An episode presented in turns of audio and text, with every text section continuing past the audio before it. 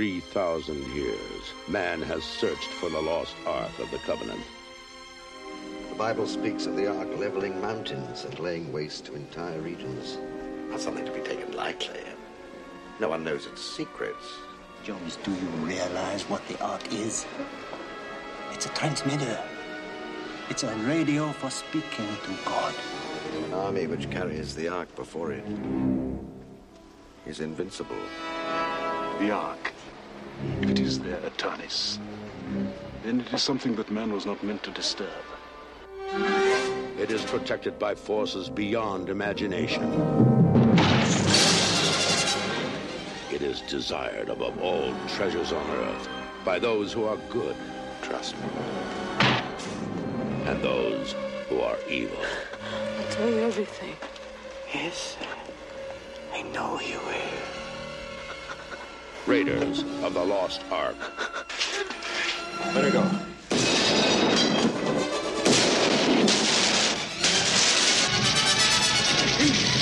We have no time. If you still want the Ark, it has been loaded onto a truck for Cairo.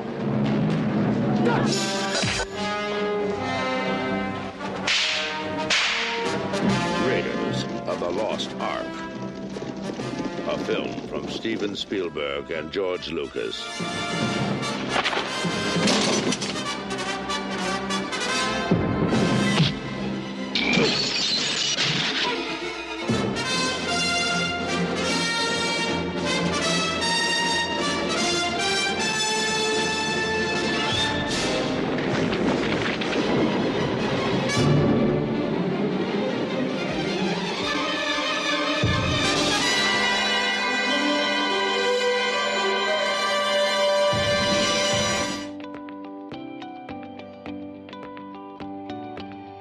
This podcast is sponsored in part by Benjamin Hart That's me!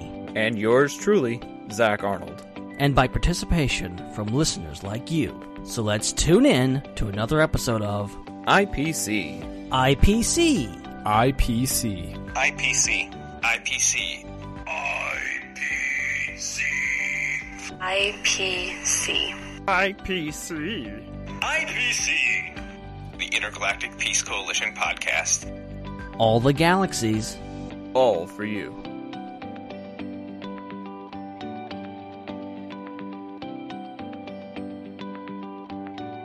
Why, hello there, ladies and gentlemen, and welcome back to another episode of the Intergalactic Peace Coalition podcast, broadcasting live right here on Fandom Empire on YouTube.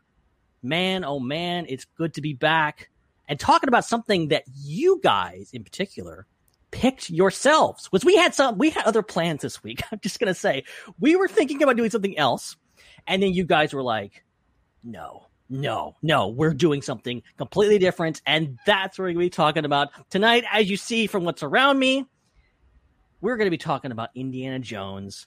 Raiders of the Lost Ark turns 40 years old this month. And uh, yeah, we're going to be talking about that. And we're going to be reading uh, you guys' questions and comments. And it's going to be a heck of a lot of fun. Before we can do that, of course, introductions are in order. My name is Ben.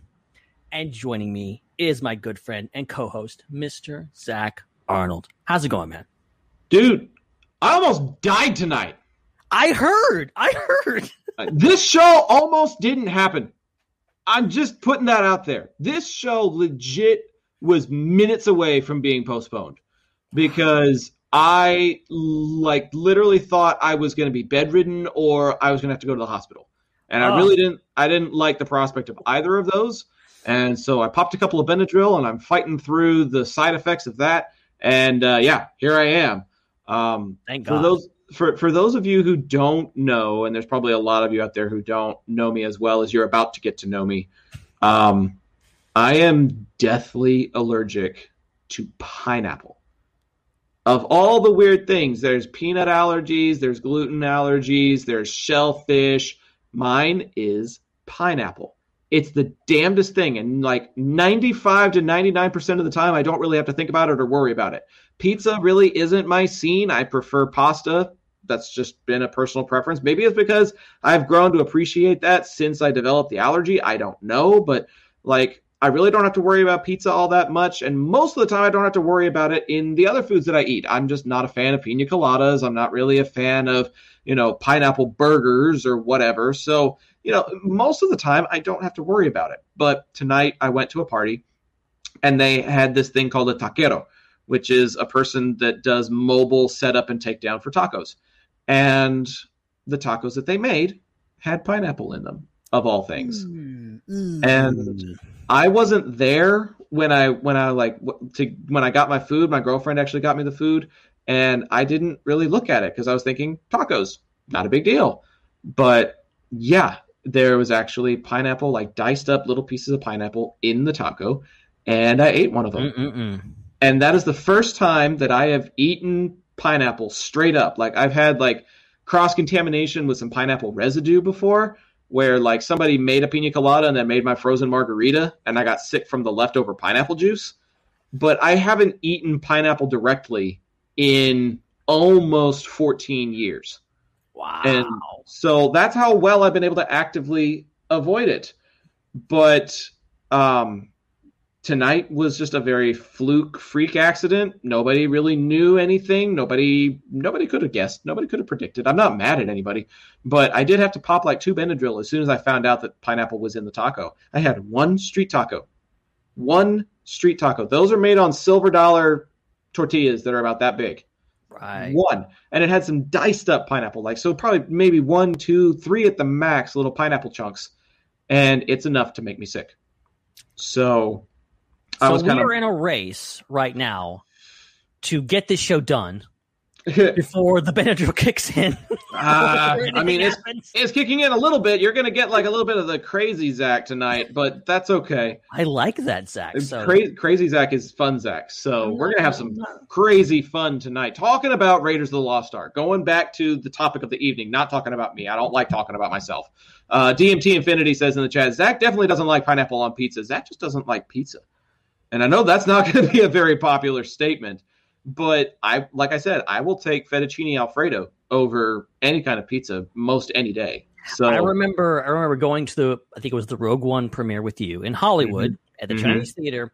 And Yep. Stephen Stanton, voice of Admiral Raddus and all those characters, bought us pizza, brought pizza to the theater, and like boxes and boxes. We're like, yay, pizza! And Zach sitting over in the corner, like, um, okay, so I saw this Mexican place like two blocks down. I'm gonna go there. I'm like, oh, poor Zach. But like, I get Yep. it. I totally get it. Like, you just can't take Yep. any chances. Now, like uh, no no offense to Steven or, or any pizza establishment but they don't exactly hire rocket scientists that work there all the time so if somebody so much as takes a pizza roller and rolls a hawaiian pizza and then rolls my cheese pizza or whatever that cross contamination is enough to give me a stomach ache. And so anything more than that and we're talking hospital visits. So Yeah. definitely not a fan of pina coladas not a fan of hawaiian pizzas. Uh, it's just it's part of my life and i've learned to live with it. But the the interesting dynamic and i, I swear i'm going to stop after this. The interesting dynamic is i'm in a relationship and up until now it's really not something that she has had to think about and bless her heart she has to start thinking about it now for my sake and i love her for that and i appreciate it a lot but it's also super not fair to her because it's not her allergy it's not something that she needs to restrict herself on. It's not something that she's supposed to check on all the time. And yet now she is. And so if she ends up watching this, which I sincerely doubt because she's still at the party, um, thank you for looking out for me and being concerned about me, babe. I appreciate it. I just, there- there's nothing that anybody could have done. But the Benadryl is holding off the stomach pains for now. And it's going to kick into high gear and get me crazy in the not too distant future which is perfect to celebrate a crazy anniversary like this. Dude, we've seen set photos of Indy 5. People have been sending us stuff about that. And know. here I am thinking, oh my God, Harrison Ford's pushing 80, which means he was pushing 40 when they made this movie because it's coming up on being 40 years old as of tomorrow. It is insane to think about that this franchise started 40 years ago and here we are 40 years later, still watching Harrison Ford kick ass like he always has and always will. He's he's unstoppable. I think genuinely he drank that cup in Last Crusade, drank that water, and it just gave him eternal life. It gave Harrison Ford eternal life. He's never going to That's stop. the, that's the only explanation at this But, point. Like it's amazing to see the photos. And guys, if you haven't seen, just like Google, you know, Indy Five photos, or just go on Twitter, whatever. They're everywhere, and there's photos of him all dressed up. He's back in the hat and the fedora, and got the whip and everything. And he was there was the most recent ones were with uh, Toby Jones out in the UK. I saw we didn't that. even know he were he was in the movie, and now he's showing up on set out in the English countryside near I think it was Mm. near the Scottish Scottish border, um, out there doing Indy Five stuff. So. I, I don't know what's going on. There was a castle on fire at some point. There were mocap dots on his face too. You're correct there. You are very and shout out to uh, our good buddy Jake Damon, who we were talking to before the show. He could not make it tonight, but he pointed out a lot of different things, and he said that there was mocap stuff. If you look on him, like his jacket, there was like dots right there. There was stuff around here, and so If you zoom makes- in, if you zoom in on the picture of his face, he looks like he's got chicken pox. Oh wow, I didn't even see that. Like like straight up, like big freckles all across his forehead and cheek. And see, and there's another shot. There was another sequence in the during the night where he's on a motorcycle and there's like a train, like a big Nazi train. So like we're going back in time clearly to and because last time movie he was he was fighting communists. So you know that was the whole thing. Um, but this time there was someone because they use these things uh, in movies now where they'll have a stuntman wear like a really realistic mask that like is like really detailed, look like it's it's a Harrison Ford Indiana Jones mask, but it's got brown hair, not gray hair. So Mm. that's a tip off that like we're going back in time, y'all. Probably a little flashback. I'm assuming at the very least it's going to be like Last Crusade style. You know, going back, the opening sequence will be young Indy, and then we'll flash forward to the 1960s, maybe where older Indy is doing whatever he's doing, or maybe it's more. Maybe it's more than what we think. Maybe it's more part of the movie that you know will have like you know kind of bridging the gap. Because yes, Harrison Ford is getting a bit old. He's he's maybe Just not maybe not able to do all the stuff that he used to do, understandably. But now that he now they can kind of have this technology and go, okay, maybe we can fill in with stuntmen, we can do this different things and and have a story that maybe even is set prior to Raiders of the Lost Ark because Jake and a bunch of other people have been pointing out that Toby Jones could be playing Abner Ravenwood that would be cool. if you just watched Raiders, which we did, guys, we we I hope everyone uh got the test and uh prepared for this episode because we watched Uh-oh. Raiders Lost Ark tonight. Um and so what part of that movie is like, you know, you got Marion and Abner is of course dead at that point. He says, Oh, this all this stuff happened ten years prior. So like are we going 10 years in the past before Raiders? And if so, like we're going to deal with a really young Indy, that could be interesting. There's there's a lot of potential out there, and I like the casting of Toby Jones. I really really like the casting of Oh, Toby he's Jones. great. Regardless of the role he's playing, he is one of those guys that fills a role you didn't know needed to be filled until you see him play it, and then you're like, oh, he was perfect for that. He, he's one of those obscure perfect castings, and and to have that opportunity for him in an Indiana Jones film is awesome. Uh, I almost forgot. Jesse said, "Dude wrecked a plane and lived. He's immortal." Yeah, Harrison Ford, like he Exactly. he's, just- he's unstoppable. He really is. And Alex, I'm I'm going to address your question as well. Um, I have a allergy to shellfish. Does Benadryl actually help? That would be useful info.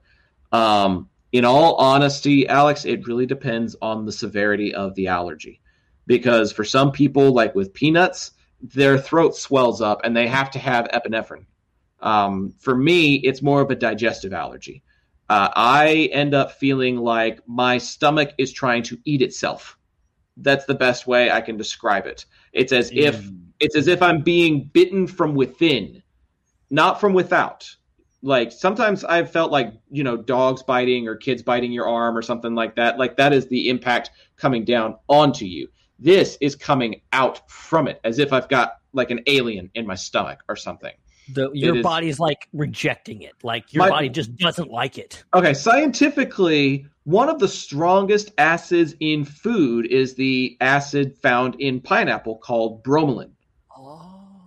My a lot, theory, a lot of barbecue sauces. my yes, it is. It's in Sweet Baby Ray's, and I hate going to Rangers games and not being able to eat barbecue sauce because they are the official barbecue sauce of the Texas Rangers. What the f, whatever. But with me, I posit the theory that the bromelain is actually fighting my stomach acid, and my stomach acid is losing. Because once I'm finished digesting it, once it runs its 36 to 48 hour course, I'm back to normal. And so I feel like I'll be fine by tomorrow. But mine is a digestive allergy, so yes, the Benadryl does help kind of numb the pain and work against those allergens. Uh, but for somebody that has the type that you break out, or the type that you know your your throat swells up and you can't breathe anymore, it's probably safest to have an EpiPen. But I don't carry one because I just never let my allergy get that severe. Yeah, So- I'm, my my only experience, all my allergies are outwardly. So unless Right. unless I go eat some grass or eat a cat, um, I'm okay. there's no, there's no. Uh, Oh, I could make so many eating cat innuendos right now, but I'm not going to. or eat a dog, or get- and, and that just gets weird. All right, it just gets weird. Man's best friend, not meant to be. Mhm. Um. Okay, real quick, I just want to go over because uh, there has been a lot of news for Indy Five, and we're going to get Mhm. into Raiders of the Lost Ark very, very shortly, um, Mhm. before Zach goes to sleep. Um, but Oh, I'm, uh, I'm sleeping in tomorrow. You can bet on it. yeah, you, you, you. I think you earned it at this point. Um, so this is directed by James Mangold, not by Steven Spielberg. Spielberg is out. Lucas is out. Um, we got images of Kathleen Kennedy and, and Frank Marshall on set, so they're like the only OGs that are in the house. Uh, the rest is new blood, except for Mr. John Williams, who is back to do the music. Um, talk about someone else who is invincible, ne- not going to stop, ever stop. John Williams just keeps on keeping on, and I'm here for more Indy music from Johnny Williams. Kiss a Wookiee, kick a droid, fly the Falcon through an asteroid. Yeah, we're gonna get hit for copyright if I sing much more of that. So, Don't sue us, Um, please. Don't sue us, uh, uh, Mr. Johnny Williams. I, I I love the Indiana Jones theme. Like the Raiders of the Lost Ark slash Indiana Jones main title theme is like if I recall correctly, it's in my top five, maybe just in my top ten. I don't recall. It's been a while since we've done our top five John Williams scores. I may have to go back and look at that list, but it's just it's iconic. You hear that, and there's nothing else that you think of, and like instantly things turn kind of that reddish yellow hue like you see in the frames here instantly you think of a fedora and a whip and a leather jacket uh, like you hear that music and it's like you're going on an adventure again and I, I love that he's coming back i love that he's reprising the role and i love the the option of going with james mangold like don't get me wrong i wish it was spielberg i, I truly do but if there was ever anybody that could pick up the reins and and take this to the next level it would be the director of the movie Logan.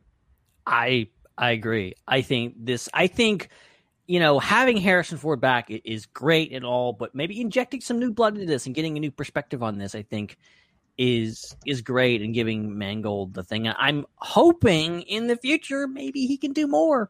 I'm just saying. I don't know if if I don't know if uh, if Give- uh, I don't know if Harrison Ford is going to be is Harrison Ford's going to be doing this in his 90s. Um, I'm hoping maybe they'll recast at some point, but like more Indy from Mangold would be great. More Indy from Mangold, and dare I say, perhaps some Star Wars from him somewhere down the line. He he almost did that Boba Fett movie. Apparently, like it was in the wind. It was to happen. So hopefully there he's on the Lucasfilm, you know, he's in the Lucasfilm phone book. Hopefully they'll call him back at some point. Um and you know, he could ju- leapfrog from maybe maybe how he got this job was he was almost doing both. Oh, would you rather do Indiana Jones? Okay. So uh I I don't know, but uh I just I'm curious how this movie is to set everything up and how it's to end the saga or perhaps start a new one. Um, because you know, I think this is obviously Harrison Ford's last one, probably. Of course, people could have said the same about Crystal Skull, and yes, yeah, yeah, here we are. Yeah, true. It's uh, you know, never say never with Harrison Ford because, as I said, he is a god. He is he's he's never going to stop. But uh, oh, also, um, we got a cast. Um, so we got uh, as I said, Toby uh, Toby Jones, uh, Phoebe Waller Bridge, Mads Mikkelsen, Thomas Kretschmann, Boyd Holbrook, and Shaunette Renee Wilson. Um, and I'm sure there'll be a lot of others, but that's a really great cast, especially especially excited for Phoebe Waller Bridge and Mads Mikkelsen, who are fantastic. Yes. Yes. I mean, obviously, the only thing I really, really know Phoebe Waller Bridge from is Solo. Same. But I mean, the, the best thing that I know Mads Mikkelsen from is Rogue One. So, like, I, I saw him in Casino Royale. I saw him in, um, what was it, Doctor Strange. Yeah, so Doctor I mean, Strange. he, Yeah. he he's he's got some really great range, but his best range is as the villain. And if there was ever anybody that could do that villain type role, it would be him. But even if he's not, we saw with his role as Galen Erso that he could do the beleaguered hero if he needed to. So I'm just excited to have him on. I'm excited to have Waller Bridge aboard, seeing Toby Jones. Like, this sounds like a game of one, two, three. Harrison Ford, Phoebe Waller Bridge, and Toby Jones. Uh, yeah. Sounds fake to me. Seriously, it could be. But- well, it, it it would. I guess it would have been fake a few months ago, but now it's not. Now here we are.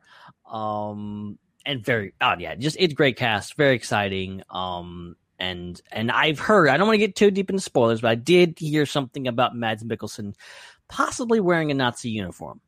That would not surprise me. I've seen like some swastikas on stuff in the background, and I think they did Yeah. that on on the train. I think there's like some sort of train sequence involved.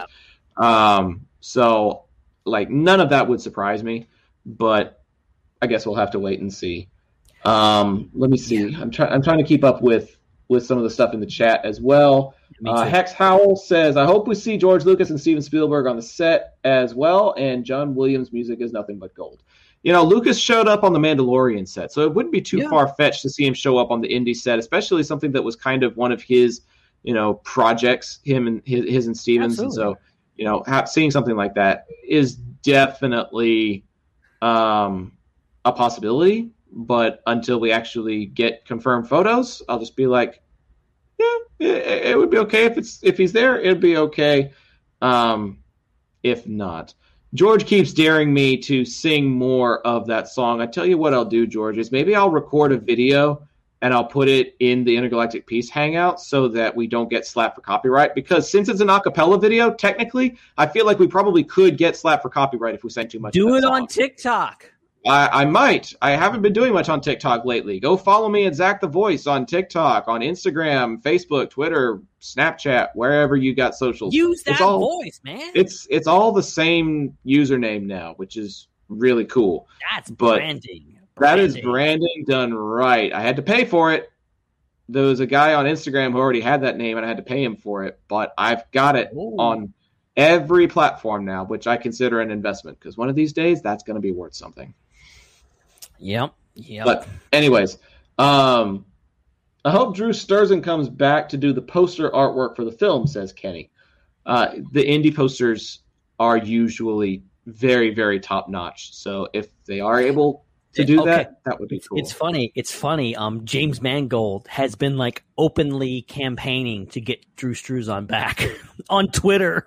He's been like replying to all Drew Struzan's Twitter posts, like, "Hey man, you gonna come back? You gonna come back?" And they're just like, "Maybe, maybe." so uh, they're they're like, "Kenny, uh, James Mangold is in your corner." All that's all I'm gonna say. when you got James Mangold in your corner, uh oh, I got a little fuzzy there. I stretched, and now my thing's out of focus. Hello, that is my hand. Hello, this is my face. There we go. There wow, I that that's about how fuzzy my head feels right now. Just being honest.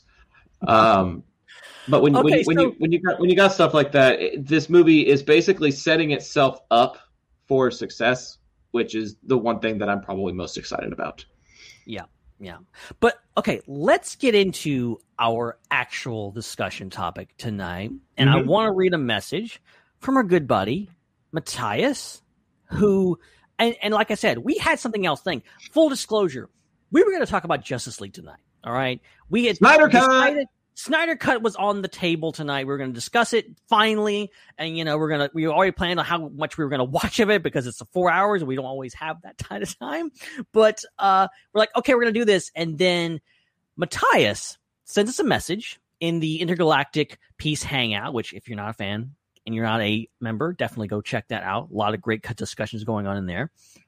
He sent us a message and said, Hey, Zach, Arnold, and Ben Hart, would you be interested in doing an episode on the first Indiana Jones movie, Raiders of the Lost Ark, since on June 12th, um, it will celebrate 40 years?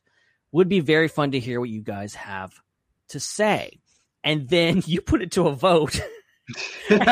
Not much of a vote. Like 20 to 1. I think Francisco was the only one who voted for Justice Francisco. League.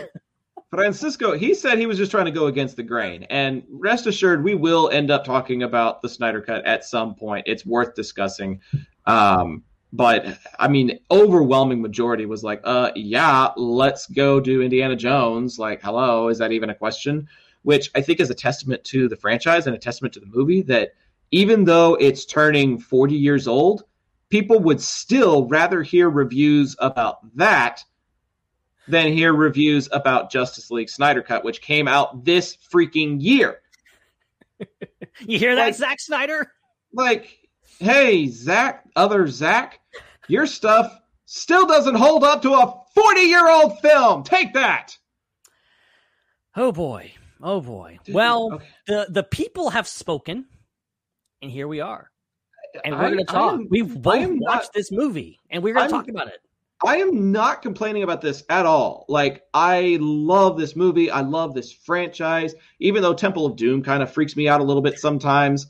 Like, like Understandably. they're like it's the thing that created the PG thirteen rating, basically. So, like, I think my my concerns are justified. But I mean, I I love what they did with this. It's so different. It's so unique. It's so original. It's so action packed. And according to the Big Bang, Big Bang Theory, it's completely unnecessary.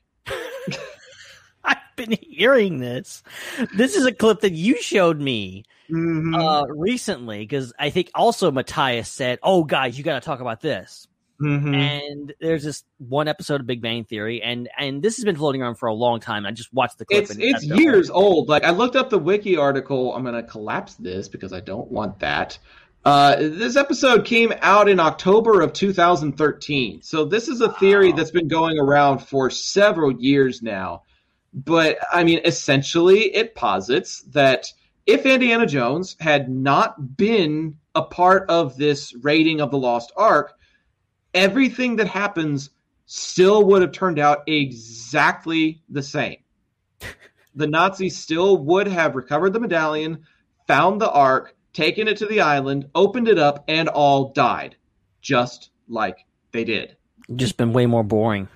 it just i mean you wouldn't have been having these epic chase scenes you wouldn't have been having these romantic love interests like you wouldn't have had any of this other stuff that you get in the film that makes it as epic as it is but it's interesting to think about do you have any counterpoint that would like like refute that idea that if indiana jones was not part of this adventure that things still would have come out exactly the same Um, I think the counterpoint is actually in that Big Bang episode because at the end they kind of talk about like, okay, well, they they end up getting the Ark. Like the the Nazis are all killed, and Indy gets the Ark and takes it back to the U.S. and then it gets put into a a giant warehouse.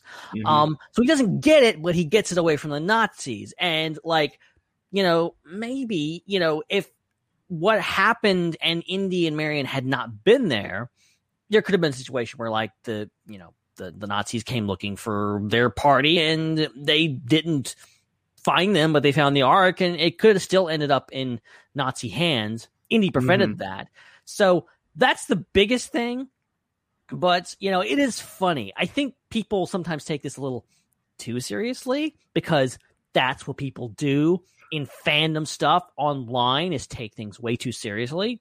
Yep. But you know, the whole idea of like, oh, this movie doesn't matter. Like, no, it doesn't. It's just it's just a fun thing to like think about. It's like, okay, this is, you know, it, it is like generally speaking, yes, if Indy had not done what he did, you know, they would have just gotten the the the plot would have just moved faster basically. It wouldn't have changed, which is fascinating from a storytelling point of view. It's like, okay, taking certain elements out, like, oh, what could happen? Not really much of anything would happen because, like, you know, they they you know, he stopped them from getting the medallion, which just slowed them down. They would have eventually found it. I guess they would have found it anyway because like they're digging up the whole site, but like, Mm-hmm. um, but you know, it's just Well, funny. It's very funny. And they and they ended up digging in the wrong place because the Nazi dude that grabbed the medallion only had one half of the of the inscription on his hand. on his on his hand, yeah. But if Indy doesn't go to Mongolia, then they probably end up getting the whole medallion and they're able to interpret it and transcribe it and look in the correct place. Jesse is quoting the butterfly effect to us in the chat online. And he says, since he doesn't get involved, strategies change of the enemy and people don't have that threat to respond to. That is true. They don't have that threat to respond to. But since they brought Belloc on as an advisor, regardless of whether Indy was going to have that rivalry with Belloc, I think he still would have advised opening it before opening it up for the Fuhrer. So the idea of of I think Belloc is kind of the X factor here. If you have Indy advising somebody, or if you have somebody else advising the Nazis, whatever, like then maybe they don't go to that island. Maybe those events don't transpire. But you I know, hadn't going thought about that. The fact that like they like Belloc is like, okay, we don't want to open this in case like it's there's nothing in it. And Right. we're gonna get embarrassed by Hitler. They could have taken it to Hitler and it could have killed Hitler. like, it could have Exactly. Exactly. So now that they know what happens, they don't take it to the Fuhrer. And, you know, yes, it does go into storage, but he was supposed to recover it to be put on display at a museum.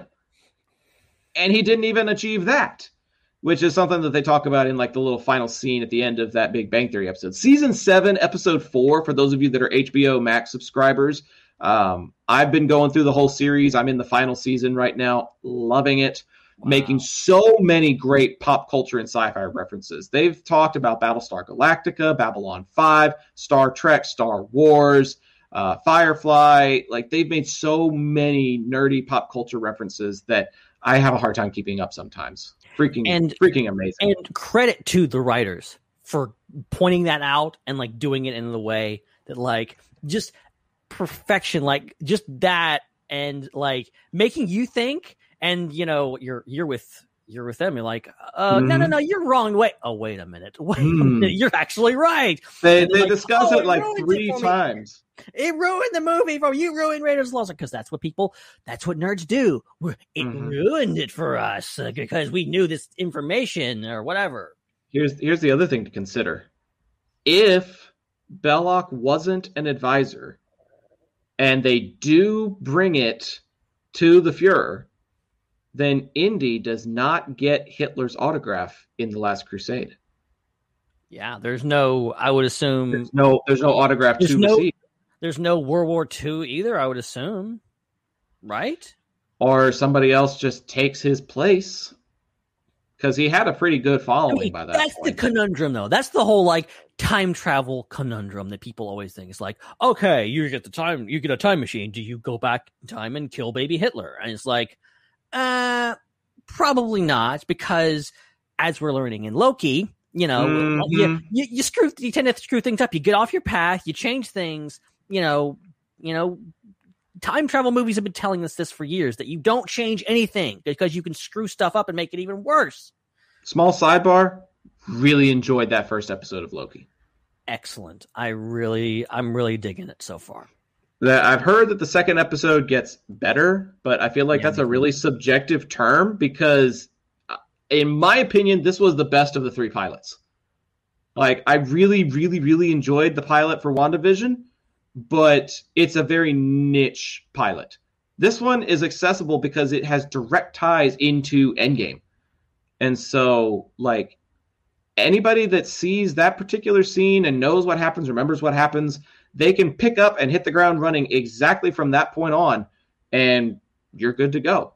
So I I think it's the best pilot of the three. You Hmm. delve into Loki's storyline a hell of a lot more than you do even in Thor: The Dark World, which Oh. actually this show mentions the Dark World it, like implicitly, which is very brave of it because most people would rather forget that the Dark World exists in the MCU. It's amazing how relevant the Dark World has been these past few years. Since that, like, th- like Marvel, just like, oh yeah, that movie you didn't like and you just forgot about. Yeah, it's like extremely important to the overall plot of Mhm. like the you and the whole you know time heist and all that kind of stuff, and now coming back in Yep. Loki. You know, Yep. that's a huge moment for him. You know, them them losing their mother was massive. Loki was so close to her. And now I want to go back and watch the the Dark World because I'm like, was I wrong about that movie? Did it actually suck? Because it, it- it's kind of important now.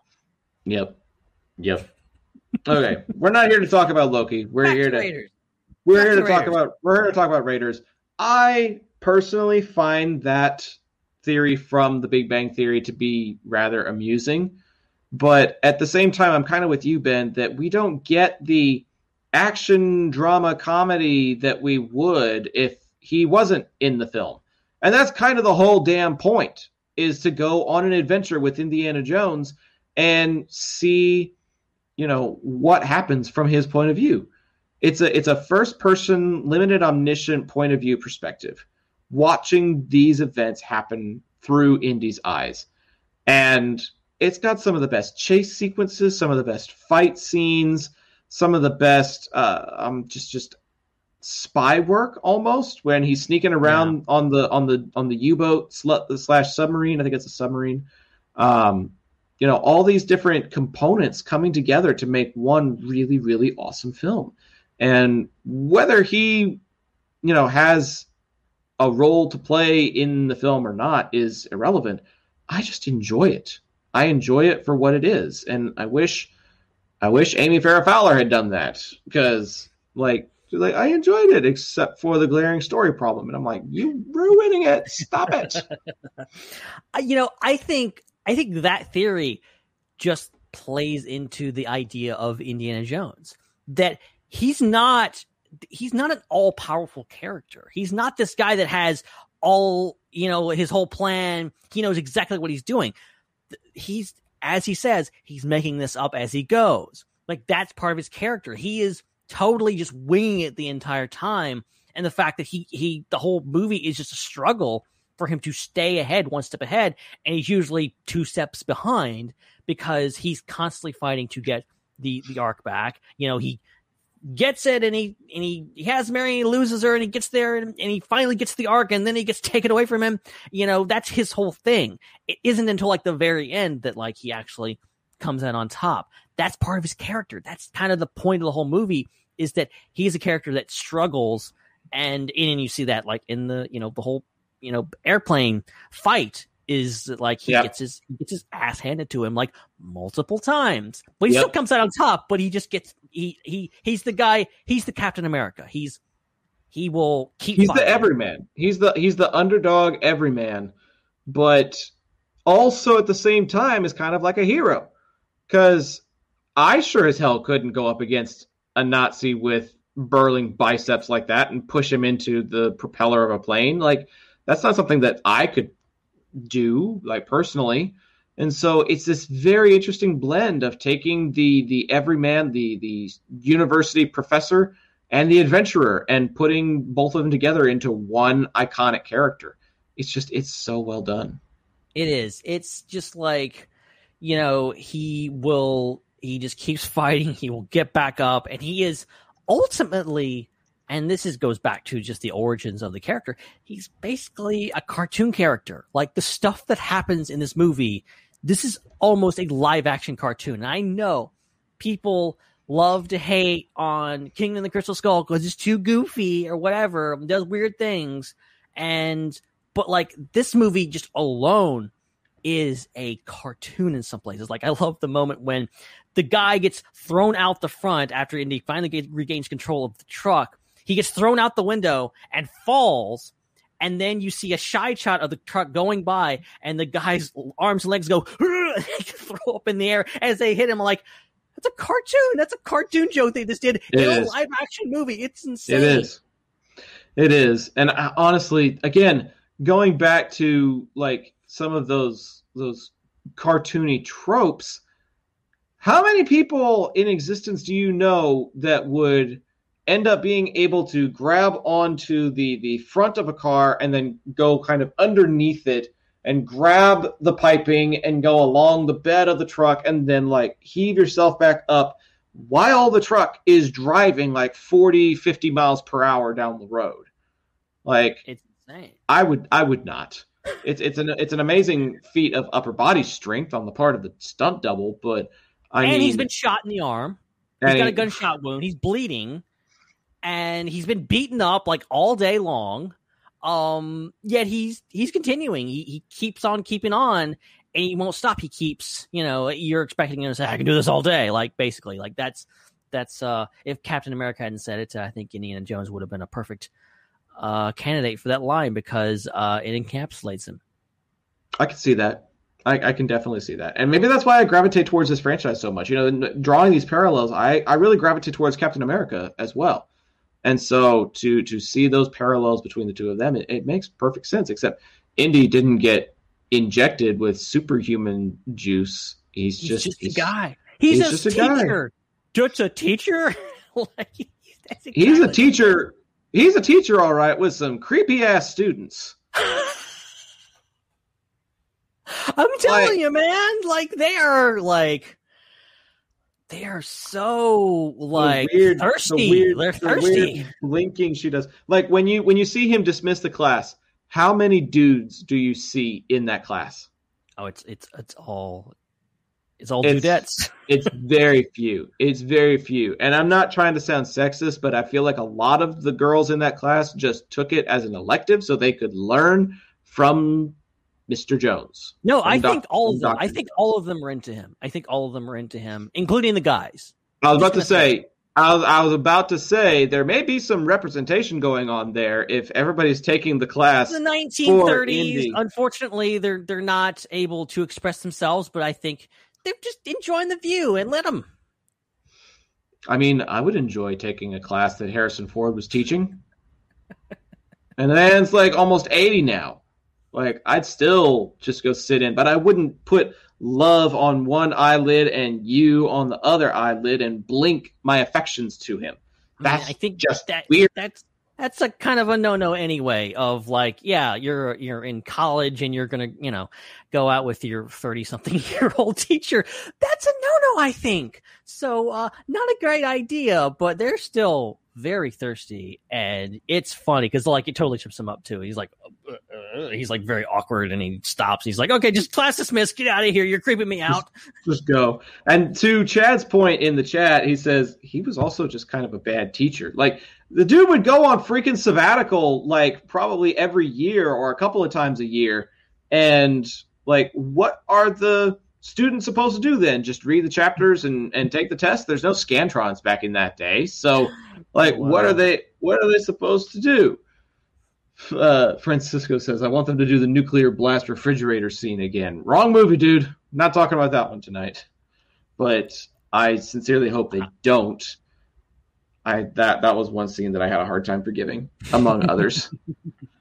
Uh, we'll, we'll, we've already been over that. All right. I'm not gonna. I have very. I have. I have some hot takes on that. So uh, Here's the here's the deal. We've been over the entire Indiana Jones franchise before. Very true. we we talked about this like our first year on the show. Like before we even got a logo, we talked about Indiana Jones Episode franchise. thirty something. It was very very early on. And it was because it was such a popular franchise. It was such a popular request. We talked about all four movies in great detail back in 2014. So if you want to, go have a listen to that. We've got it available online in different platforms, different places. Um, but it's been so long. I, honest to God, don't remember what I said. Me neither. Like that's why I love doing these revisited things because like. Uh, I, I don't remember what we talked about. I don't remember what you said. I don't definitely don't remember, remember. what I said. So the like, only top five that I remember is my top five movies that I'll never say no to. Yeah. I don't remember. I don't remember the sequence for any of the other top fives. I wrote them down. I listed them off, and then we ended the show, and that was it. It was done. There's no I more. if we're being honest, I don't even remember what we talked about like two weeks ago. So, like, you know, I, I, you know, it's uh, you know, uh, these these episodes they happen and then they just whoop out my out out my brain. They don't. I don't remember them. I don't. I don't retain anything. So uh, I definitely ain't gonna remember something that happened six years ago. Right. Right. Man, has it really been that long? Jeez. I would have to look up Six like or the exact date. six and a half, probably. yeah, I would assume it was like it was in that bottom thirty that we did Indy all four, which is crazy. Uh, let me see. George sent a question. What's the deal with the U.S. government blatantly lying to Indy about the museum getting to study the Ark to figure out what its powers are? Zach, he's the asking. government. He's ask. He's asking me. Oh well, you- by all means, you He's answer. Asking me. I'll Uh. George, I think the best comparison would be um, the rotunda scene from The Phantom Menace. Bureaucracy gets in the way. Bureaucracy gets in the way of getting stuff done, and there's there's just a lot of bureaucratic incompetence saying we need to file it and hide it and never use it again, as opposed to leaving it in a place where it could possibly, like the museum, could get broken into. That hell hath no fury could be unleashed a second time it's not worth the risk. So they tell him they've got top minds working on it, when in fact those top minds are hiding it into obscurity so that its powers can't can't be utilized. Well, and I also think that there is some perhaps some OSHA and violations there, some potential lawsuits if you put it in Possibly. the museum. Say, Yeah. for example, you're working in a museum with the Ark of the Covenant. You're just sweeping the floors, you're mopping up after hours, and you bump into the Ark of the Covenant. You knock the top off of it. Um, that's not going to end well for you. Um, so maybe they were worried about, you know, the, the cleaning crew maybe, uh, you know, getting the place haunted or something like that and getting themselves, their, getting their faces melted. So they decided, hey, it's better off in a place where no one will find it. But again, I think that goes back to the bureaucracy of it all. Instead of doing more paperwork, instead of trying to figure out what the best options are, it's just put it in a box and take it away. Don't even think about it. Don't even worry about it. We're we're done with it. And then it makes a nice little cameo in Crystal Skull, which I thought was Yeah. kind of clever. But for the most part, yeah, I feel like it's bureaucracy getting in the way. That's Yeah. that's my that's my bottom line. Yeah. I also like uh, Last Crusade where they're in the sewers, I think, and there's like a hieroglyphic on the wall, and and Elsa's like, "Oh, is that the is that the Ark of the Covenant?" And, and he's like, "Uh, pretty sure." he just like, you know, just lets it go. It's like, "Yeah, I know all about that." Been Um, there, done that, doing this now. But uh, real quick, I want to talk about the pacing of this movie. How well, just how well made this movie is. Just first of all, this movie is less, slightly less than two hours long. It feels so much longer than that to me. Like it, but it's just so well edited. It's tight. It moves like you're jumping from you know South America to to Nepal to Egypt. Like you're doing all these things in a very short amount of time. Y- You almost feel like whiplash. And for an older movie, which we all know, like movies these days are like really quickly edited because like people don't have the attention spans anymore. They're we, you know, we're all th- things.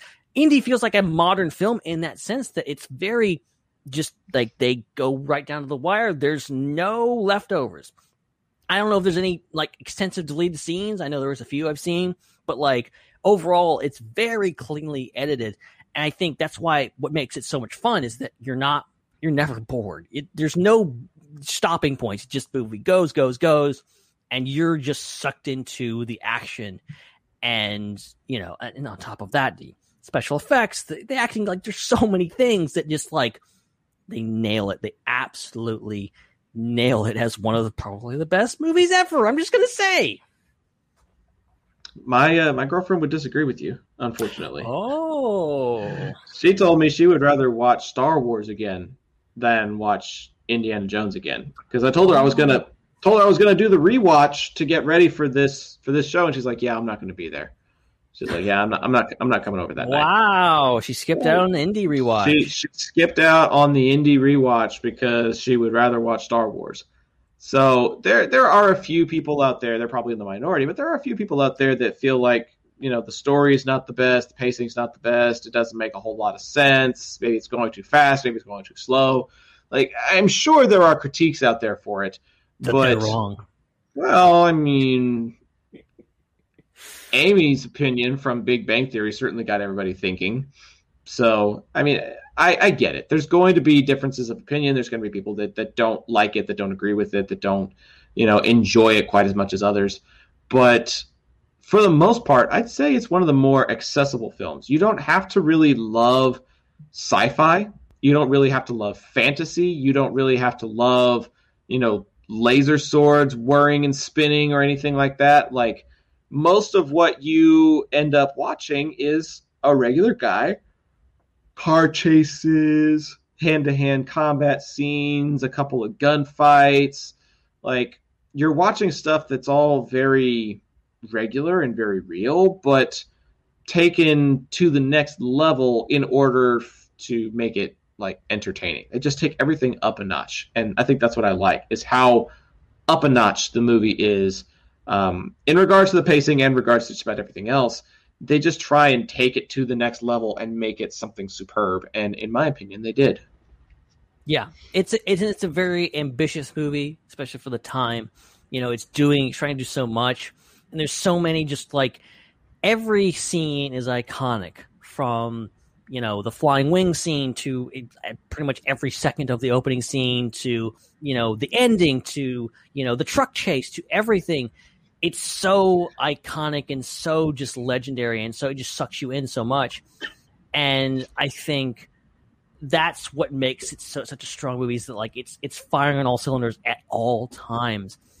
And it's a movie that's just so well you know it's so well executed and so well written and, and, and so it's so funny. It's like it's a hilarious movie. Like i said it's so goofy. It's not taking itself too seriously. This is not james bond or anything like that you know it's it's meant it's telling you this is this is weird this is goofy but it's supposed to be fun and Did you know, somebody say Goofy?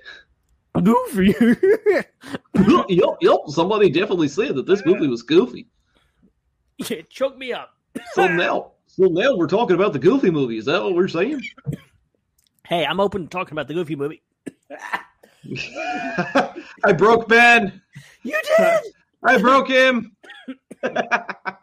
Look, one of us has got to stay well for the rest of the show, all right? You Uh, do this mean- to me. Jesse says I'm introducing it to my daughter this weekend. I hope she likes it. She loves the Clone Wars, so hope she likes Indy. Well, Jesse, show her um, the the Ryloth arc before you watch uh, Indiana Jones because the Ark of the Covenant actually shows up among Wat Tambor's treasures that he loads up on the shuttle right before he tries to escape. So there's a lot of Star Wars Indiana Jones crossovers, but that one's like one of my favorites. That is, I love that so much. And there's so many other Easter eggs passed between both franchises. That's just, that's just great. And what was the one in the Ark room? It's a hieroglyph of 3PO and R2, right? I think I think that's I think that's something that we get. I, I actually pulled up an article that shows like the Easter eggs between the two franchises. I'm trying to see um, C3PO and Obi Wan. Uh. If you look closely, the plane serial number is OBCPO. Yep, yep. That's I- the Jux plane is there. Uh, I and never then, I never knew and that. then in the background of one of the shots, I don't know if it's actually be seen in the movie, but I know it's there when Sallah or Indy are going in to get the Ark out. There's a little hieroglyphic of R2 and 3PO. That was pretty Mhm. well known. I'm trying to think of any others. there's there's We another do have- one. we do have a question about that later. We're going to have to tell about our favorite uh, Star Wars reference in this movie. Oh, yep, true. Uh, I guess I, I guess I found it by looking at this this article. Uh, we we've confirmed that Hex Howl is actually Matthias. So thanks for tuning in from uh, well Oh. out of our well out of our time zone, buddy. Uh, fantastic special effects, and remember when the dude says, "Well, that's your opinion, man. We love this movie. That is what's important now." Glad to hear about you. Love this movie. Said earlier. We'll go back to sleep later, but I had to be on for at least a few minutes. Thank Oh, you. thank- Thank you, thank you, dude. so good to have you, man. And thank Uh, you for this this idea because this wouldn't be happening without you. Exactly. No, I mean we put it to a vote afterwards, but your inspiration kind of helped us change gears. So thanks for that. Alex, uh, da, da, da. I love the theory that the movies are just Han Solo's dreams frozen in carbonite. Ben, thoughts on that? I love that so much. I I love like what did he experience? Like was it one big long dream or something? Like and just the idea of like I don't know. I- would love it if like it, you know they came back to India. I came back to Han. He's like, oh yeah, what, what what was it like in there? He's like, ah, you know, it was just this weird dream where I was in the I was in the desert and I was chasing this giant box of stuff and I had a hat and a whip. Like it, it makes perfect sense. And like there has to be a connection somewhere. There has to be a connection between the franchises. There's too many things overarching that are bleeding through. It's like something is trying to tell us, like, you know, the whole idea there's a comic out there. Again, adds to this theory that uh, there's a comic where the Millennium, the uh, Indiana Jones' short round, uh, come across a wreckage of a ship in the forest, in the redwood forests, and they come upon a uh, skeleton in the cockpit that is wearing a uh, familiar vest and white shirt, and then they uncover a uh, also find evidence of a giant Bigfoot type creature living in the woods. Um, which, uh, yeah, take that as you will. Did I just blow your mind? A little bit. I kind of need to watch this now, or, this re- is a comic. read it. Read it. All read you it. have to do, all you have to do is type in. Uh, I'm going to try to do it right now as we're doing this. You just go into uh, Indiana Jones, uh, Star Wars comic. You know, Star Wars comic, and you'll see it. I don't know where this came from. I don't know if this is this. Okay, okay, it's this. This is Wikipedia. Into the Great Unknown was uh, this article is about Great Unknown is a 10 page non canon comic book that was written by W. A- Hay- Haden Blackman. Within its pages, Han Solo and Chewbacca pilot their starship, the Millennium Falcon, blindly into hyperspace and end up crashing onto the planet in Earth's Pacific Northwest. Solo is attacked and killed by a group of Native Americans. 126 late years later, his skeleton is discovered by the archaeologist Indiana Jones, who is searching the area for the fabled Sasquatch. Oh, okay. Searching for Sasquatch, and then he comes across Chewbacca. That it's makes from the. Star Wars Tales comic series Into the Great Unknown. So uh, I think you can Into find the like screen cap. You can, you can find screen caps of it online. I'm sure you can probably buy it. unknown. I haven't even watched the Frozen franchise recently, and yet I'm singing. Idina Menzel, man, what a voice! But I digress. I man, I'm telling you, Matthias did send us a whole bunch of questions to talk about this he movie. did. You I loaded guess us he'll, up with question. I guess he'll have to like watch them after the fact. But these are all good questions because Mhm. uh, I'm looking at this going, "Ooh, I don't know. Ooh, I don't know. Ooh, tough to pick." I Um, think but I we'll have a couple answers to a couple of them. I have to do some thinking. Yeah, some of these we might be like, uh, but uh, favorite character that's not Indy. Take away the hat and the whip, and you've got to find a favorite character in this movie. Who are you picking? I think you spurred me on from earlier. I'm gonna say I'm gonna say Belloc because not just because he has such a dramatic, you know, impact on the plot as we discussed, but I think like he's a very layered character. He obviously is like the primary antagonist. He's the villain. He's working with the Nazis here, and he's always taking away what Indy gets. But you know, do you know what? does- He, do you know what he was thinking when his face started melting off? what? I did not see that coming. I did not see that coming either. Ha ha ha ha ha! Nazi jokes. I'm allowed to make those because we hate Nazis. Boy. Yes, we hate Nazis. For the record, I'm not making any. I'm not. I'm not making any Jewish jokes. Sorry. no, let's not go there. Um, but Belloc is a character that I think he's very layered, and he's not like super evil. Like he seems to be. I don't know if it's for his own personal gain because he wants He's very. to have his, He's very greedy. He's very. He's very- very, he's very greedy, but he's not. I don't think he's with the Nazis because he believes in the Nazi cause. I think he's No. just like He's just getting like, paid. They're, they're, yeah, he's getting paid. He- They're going to help me get the Ark. He wants the Ark. He wants the big prize. That's what he wants. Um, but like he's he's constantly like if you notice, he's constantly kind of looking out for Marion. He's kind of invested in her well being, whether that's he wants to be with, whether he wants to be with her or not. He still cares about her to a certain extent, and he's not. I, I don't know, like, and he's he's just a layered character. I like I like his whole shtick of like he just he just wants to be the bad guy. He just wants to be the antagonist. And his whole his whole monologue in the in the in the diner in Egypt, like you know, it's a radio to God. Like it, it's great. He's that is his motivation. Like he's just fascinated on it. He doesn't care what he does in the meantime, who he has to kill, who he has to work with to get it. He's just interested in I want the Ark. I want to see what's inside that thing. I love when he calls out and he's like, You want to see see what's inside this thing too. Like you're not gonna blow it up. I know you're not gonna blow it up because so Yep. just go ahead. Go ahead. See what Yep. I know you won't be I know you won't do it. And that's what makes him Indy's equal. Is he is able to match him stride for stride. He understands his weaknesses, his tendencies. He he understands the context of of Indy's motivations and stuff because he's like those are like very similar motivations to the ones that I've got.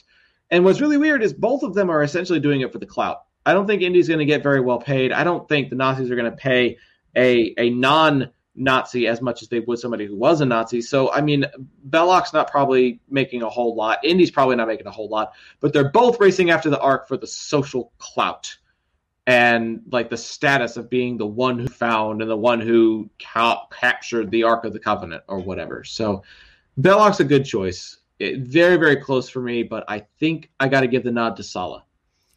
I- I- also a fantastic choice. I love John Rhys-Davies. I love him as Gimli, uh, and and he actually played a character in Star Trek Voyager.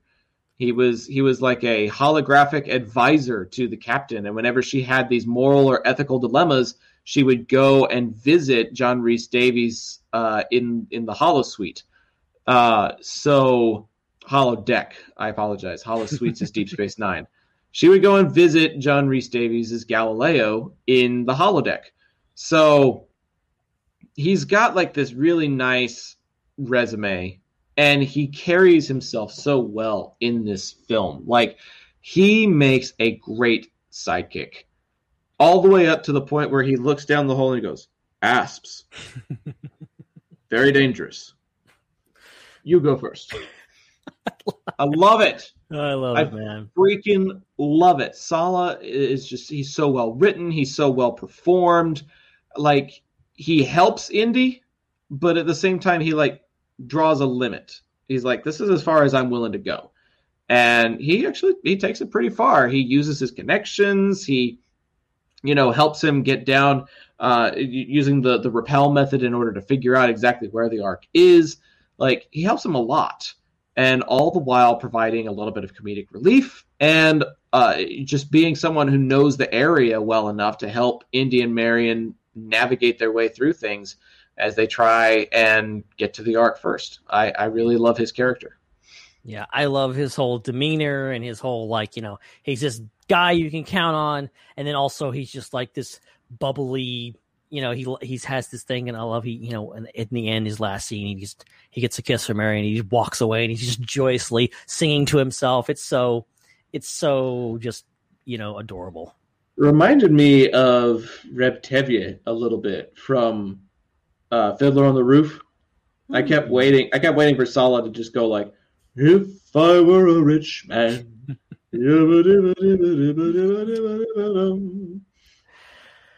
But, Yeah, see, I guess when Benadryl kicks in, I just sing more often. I don't know. we're seeing the initial effects of it. I think. We're we're getting we're getting there, but we're about halfway done with the show, anyways. So yeah, yeah, we'll make it. We'll make it just fine. making making good time. Um, if at any point you'll pass out, I'll just give my best guess as to which answer you think you'll you'll you'll give. Ooh, Um, oh, that that might be fun. Do you have a favorite moment in mind already? Do I have one in mind? Yeah, do you have one in mind? Because I have one in mind. I don't have a specific one yet in mind. I'm thinking. Okay. Um, what about what about action scene? Do you have a favorite action scene in mind yet? Oh, oh, ooh, ooh, ooh, ooh, oh, um, mm, mm, mm. I'll say, I'll Wait, say, wait, wait, wait, don't, don't say, don't say, because you were saying that you were going to guess for me. That might be kind of fun. Okay, Let's try. all right. Let's try and guess each other's favorite action scene. Okay, all right. Does that make sense? Does that make sense? Yeah, that makes sense. So- absolutely. So I, I'm gonna I'm gonna guess yours, and then you guess mine, and then we'll say whether we're right or not. So don't don't don't confirm or deny right off the bat. I'll guess, Okay. then you guess, and then we'll be like yes or no. All right. Works. So, knowing you as long as I have, I I feel like you're the type of person that really enjoys when a movie sets the tone really well. That gets that like reels you in and gets you hooked for the rest of the film. So I'm very inclined to say it's the opening sequence in South America but there's so much of this film to enjoy that I don't know if your answer is going to be something that's like in the first 10 minutes of the film because there's so much other greatness that happens after it.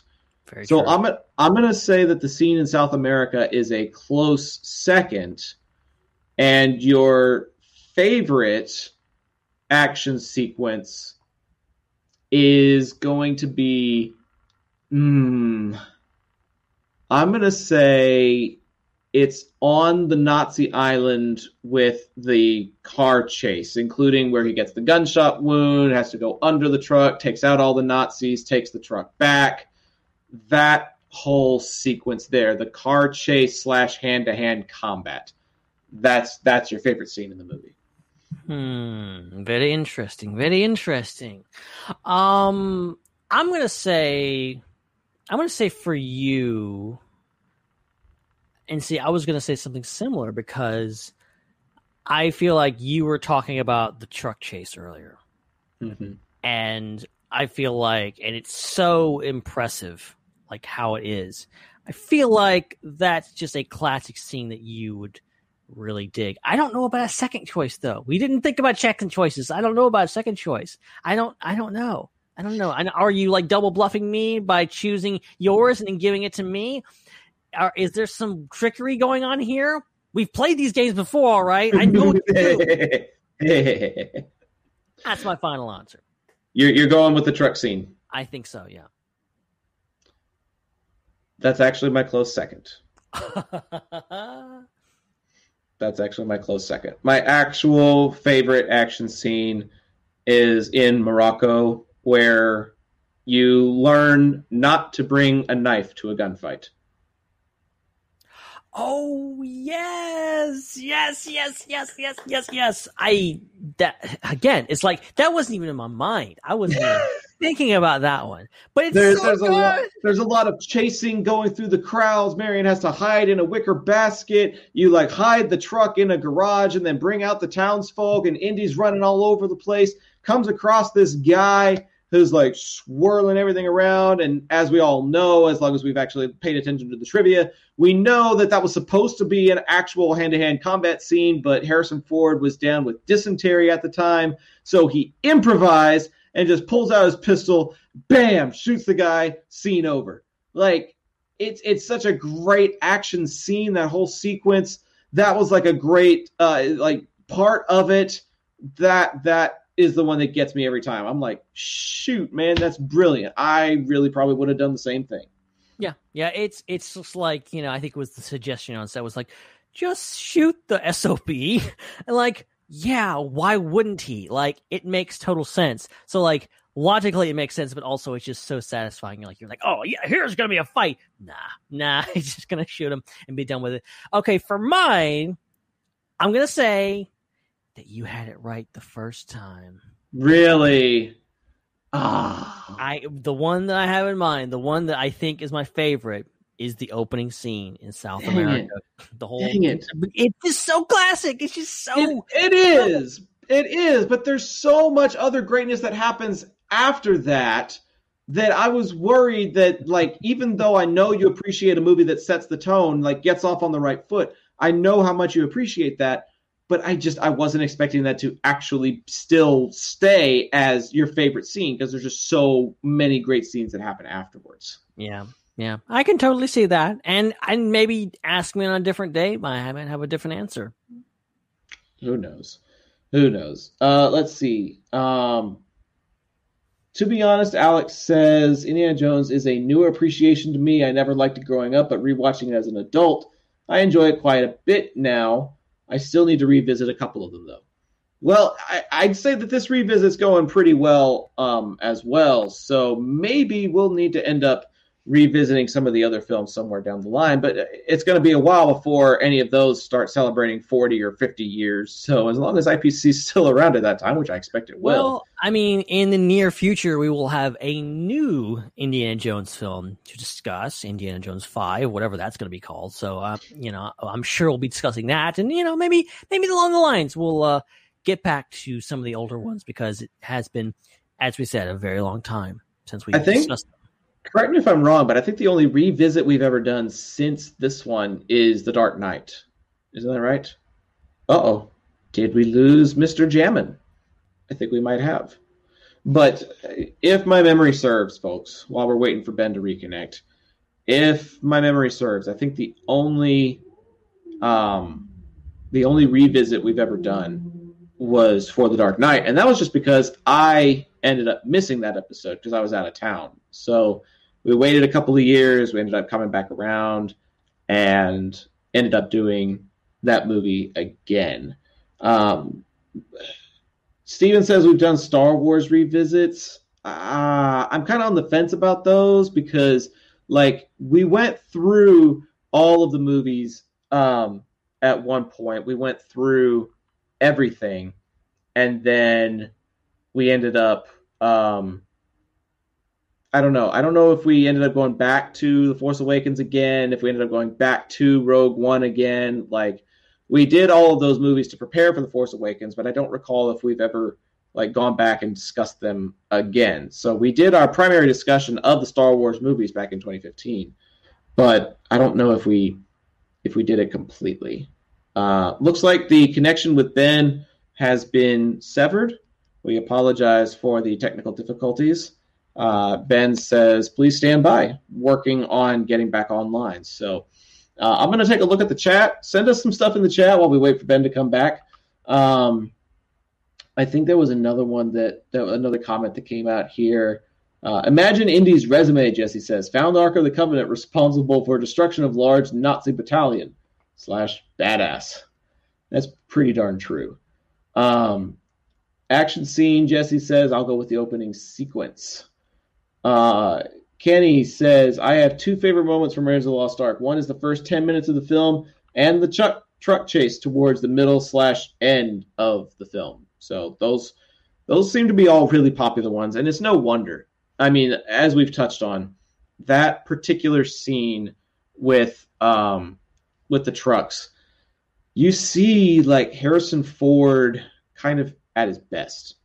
You see him you know, in hand to hand combat, you see him um, making the most of of uh, every situation that he's been given, and you kind of see his adrenaline junkie nature, where he doesn't give up, he doesn't give in, he never surrenders. Galaxy Quest reference. Um, but yeah, there's there, there's there's a lot of great things to appreciate about that scene. That is for sure. Uh, DMT Infinity. This is this is a good question. Um, ben said episode 38, looking for the previous Raiders discussion. Uh, Jesse, our Apple archives may not go that far back. Uh, we're working on trying to find a way to unlock it, but for a time there were some previous, like really far back episodes that were for Podbean patrons only, and we're still working on getting those unlocked. So um, if you're not able to find it, we might be able to get you uh, a copy of it, uh, at least as like a MP3 download or something, if you really, really want to know about it. Um, but uh, DMT Infinity asks, "What is your number one favorite movie of all time? Do you have a number one favorite scene in all of movie history?"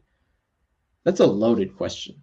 It's a very loaded question. Number one favorite movie of all time. I would probably end up saying. I know it sounds like a cop out, but probably I'd say either The Dark Knight or uh, Empire Strikes Back. Those are those are two movies that I could probably watch over and over again. Um, Jurassic Park is up there. Like those three are kind of like the holy trinity of comfort movies. Those are the ones that I end up watching the most. Those are the ones that I end up enjoying the most. But if I had to say like number one favorite scene in all of movie history, uh, does the Battle of Helm's Deep count in Lord of the Rings? That entire battle is just fantastic. Great, great action, great, great characters. Uh, the loss of hope as you feel like, yeah, maybe you're doomed, and then you know that hope returns over the horizon just in the nick of time. Um, I think that's probably one of my favorite uh, one of my favorite scenes in movie history of all time. But if I had to pick a favorite movie, now that I'm thinking about it, it would probably be Jurassic Park. Uh, I watched Jurassic Park a lot more than I watched other films. So uh, y'all be sure to keep sending in these chats because we're waiting on Ben to return. We got a few more questions that we're going to do, and we're going to uh, have a really, really great barbecue segment in store for you guys tonight, talking about something that I had on my travels uh, during my trip. Um, while we're waiting for Ben to get back into the show, I'm going to go ahead and do some plugs, some obligatory things that we're going to do on the show, anyways. Uh, a big thank you to people like Joey Mays and Jesse Bennett for your continued support of the show, both at the shout out friend tier or above. And if you're interested in getting a shout out on the program, you can find us now at patreon.com slash IPC podcast. You can see that on the uh, link below. Uh, it's in the little lower third, just underneath my face. So uh, hit that up. We've got some really cool exclusives for patrons. We're going to be doing an R rated episode of a show talking about Quiet Place Part 2 later this month.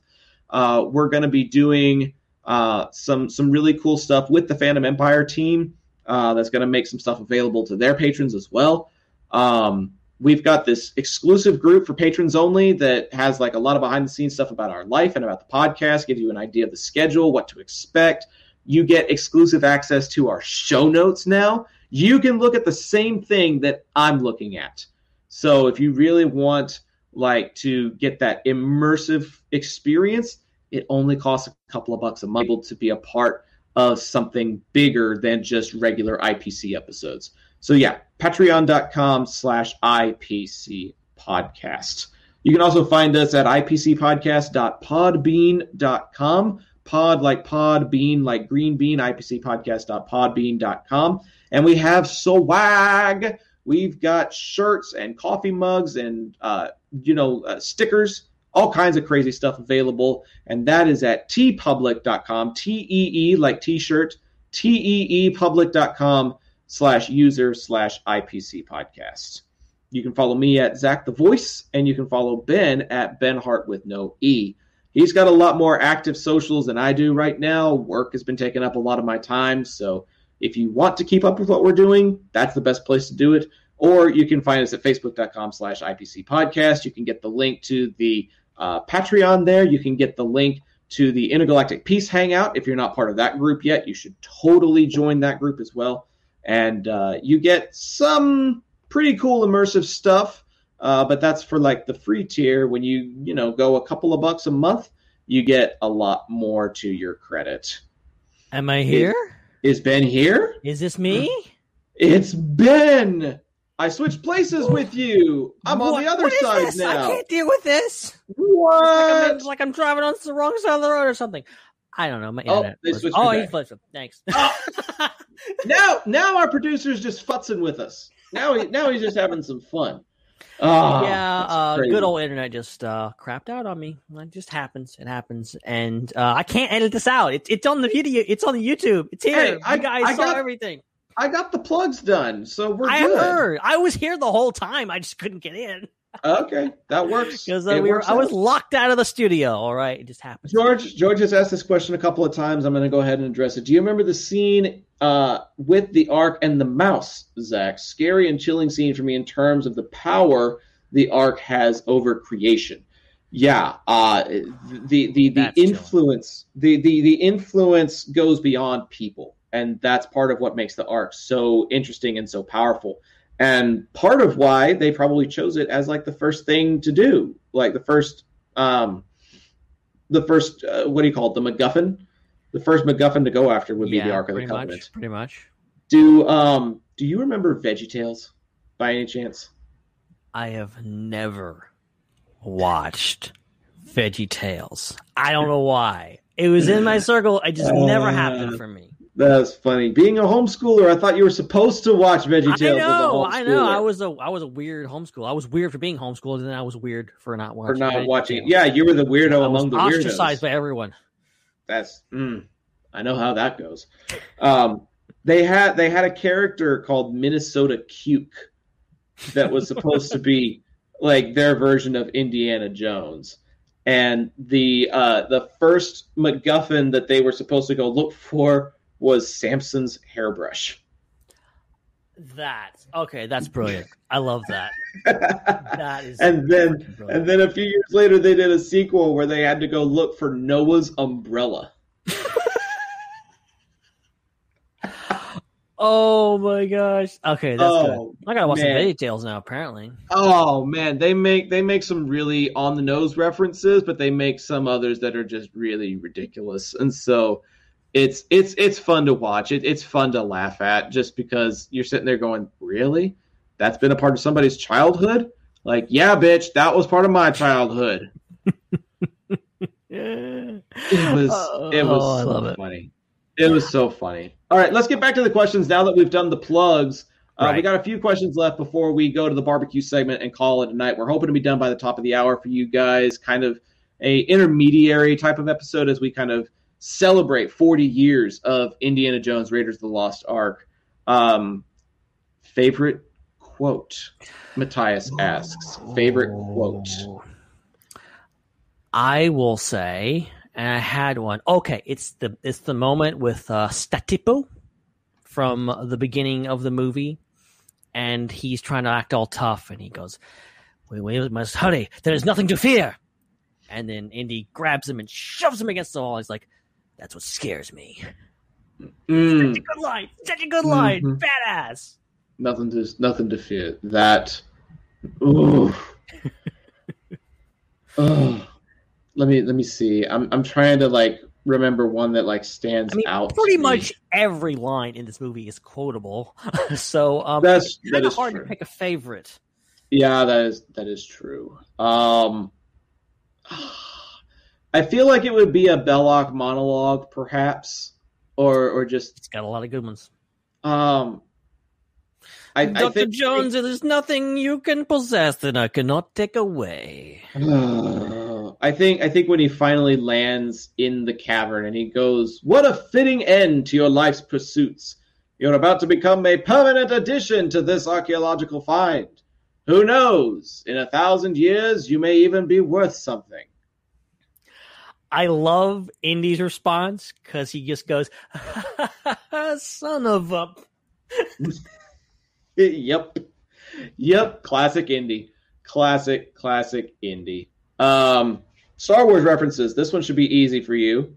A favorite Star Wars reference. Oh, probably. Um, see, that's that's the whole thing. There, there's, uh, I think there's at least a couple of them. I'm trying to think of like I- one that's. I found at least three on this article by uh, Gizmodo. There's there's the there's the OBCPO. That's uh, that's the the identifier. Um, but then there's also one that's the hieroglyphs.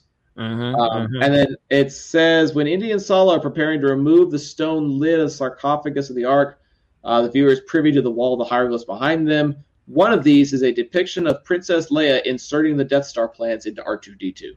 Yeah, I think I yeah, I think that might be the one. I think you can see it pretty clearly when Indy is uh trying to lift up the stone. And it's so like blink and you miss it, but like once it's there, once you know it's there, you can't miss it. I love it. Uh, man, we got a lot of like Veggie Tales stuff in the chat just by making that one mention. Chad is like Veggie Tales, and then uh, Jesse's like, "We are the pirates. They don't do anything." And DMT Infinity. Wow. Okay, get a load of this. Veggie Tales always gave me bad vibes for some reason.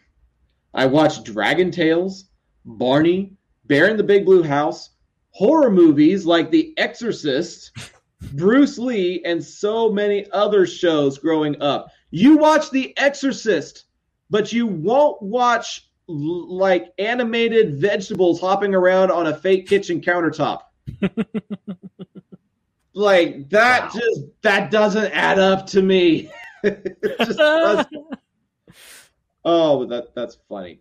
That is Oh. funny. I think I think the Leia and R two D two are probably like that's my favorite um, Star Wars reference in Indiana Jones. But my favorite Indiana Jones reference in Star Wars would be the Ark of the Covenant being loaded up into Wat Tambor's ship in the Clone Wars.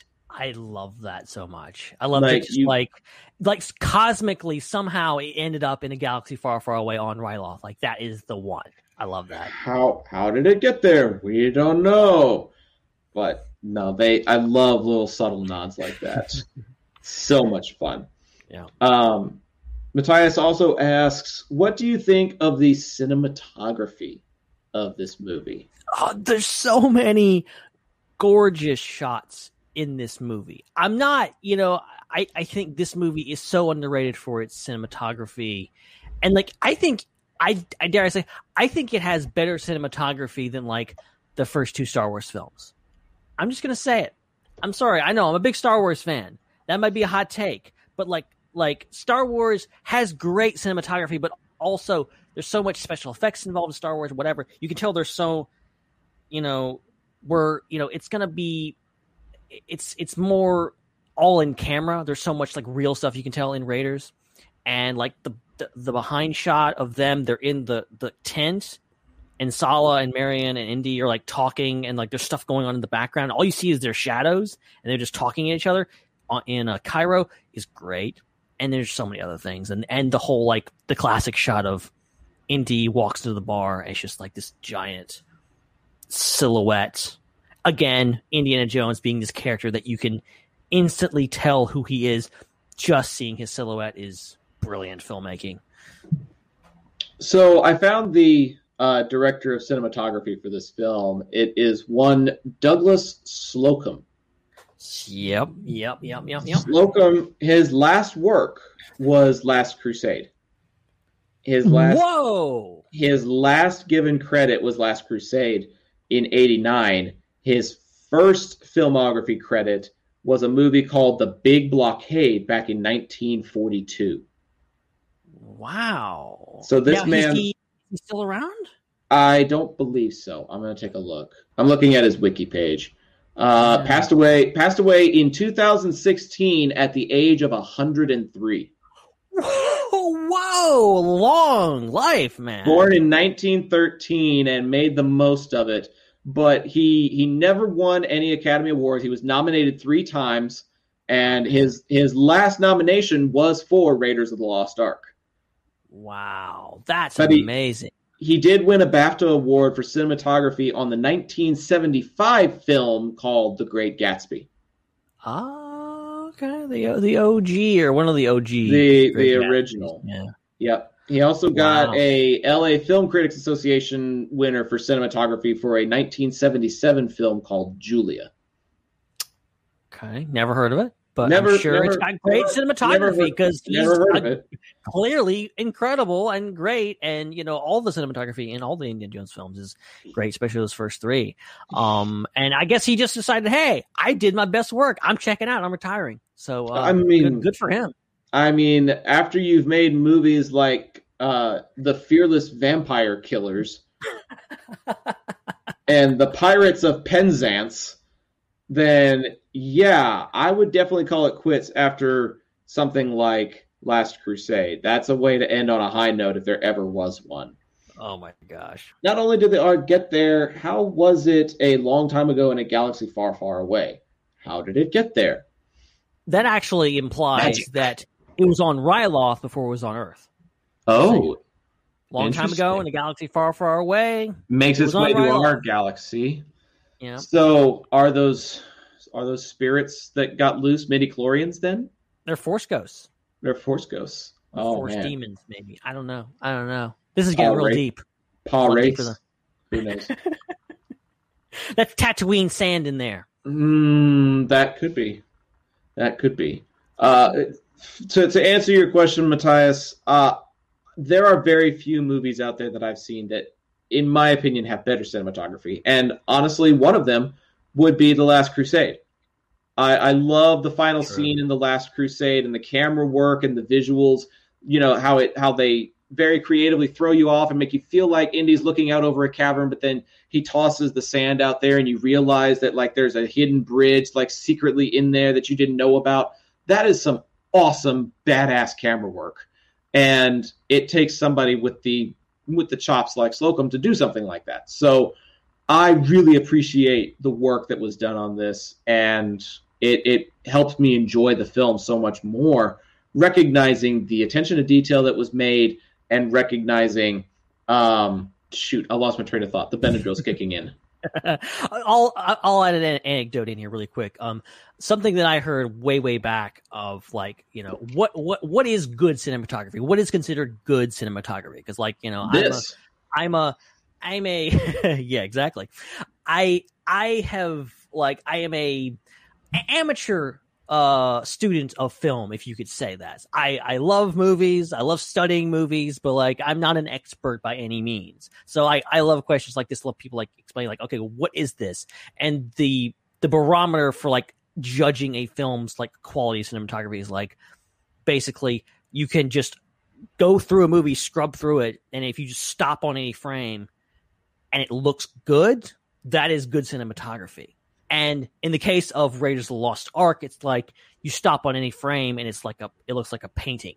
Like it looks incredible. so like it's great cinematography, let's just say that.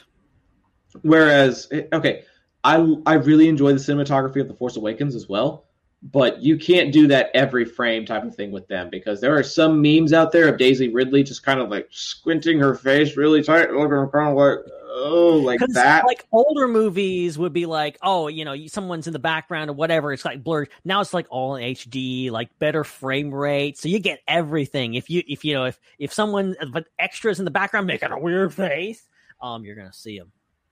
Well, and what's funny is, and I haven't even shown this to my girlfriend yet. I'm gonna have to like show her that scene from A New Hope where the stormtrooper bashes his head on the door. yes. How in the hell did that make it to the final cut? Like that still baffles me. I just love that they incorporated it into the movie. They put the sound effect in there. They committed to it, Clunk. and and and it's there. And I love that now. Um, a friend of mine, um, Jamie Stangroom, um, did a investigation into who that stormtrooper actually was in real life because there is multiple people that claim that they bumped their head on the set of A New Hope, and it's still a mystery. they don't know So nobody knows who the actual trooper is. No, no. And one of the guys has passed away, so I you know, it's it's it's it's it's it's funny. It's funny because like who's to say who's right and who's wrong? You know, there was probably a lot of stuff happening on 1970s London when those movies Yeah. were being made. True. Um maybe maybe you thought you bumped your head once or twice.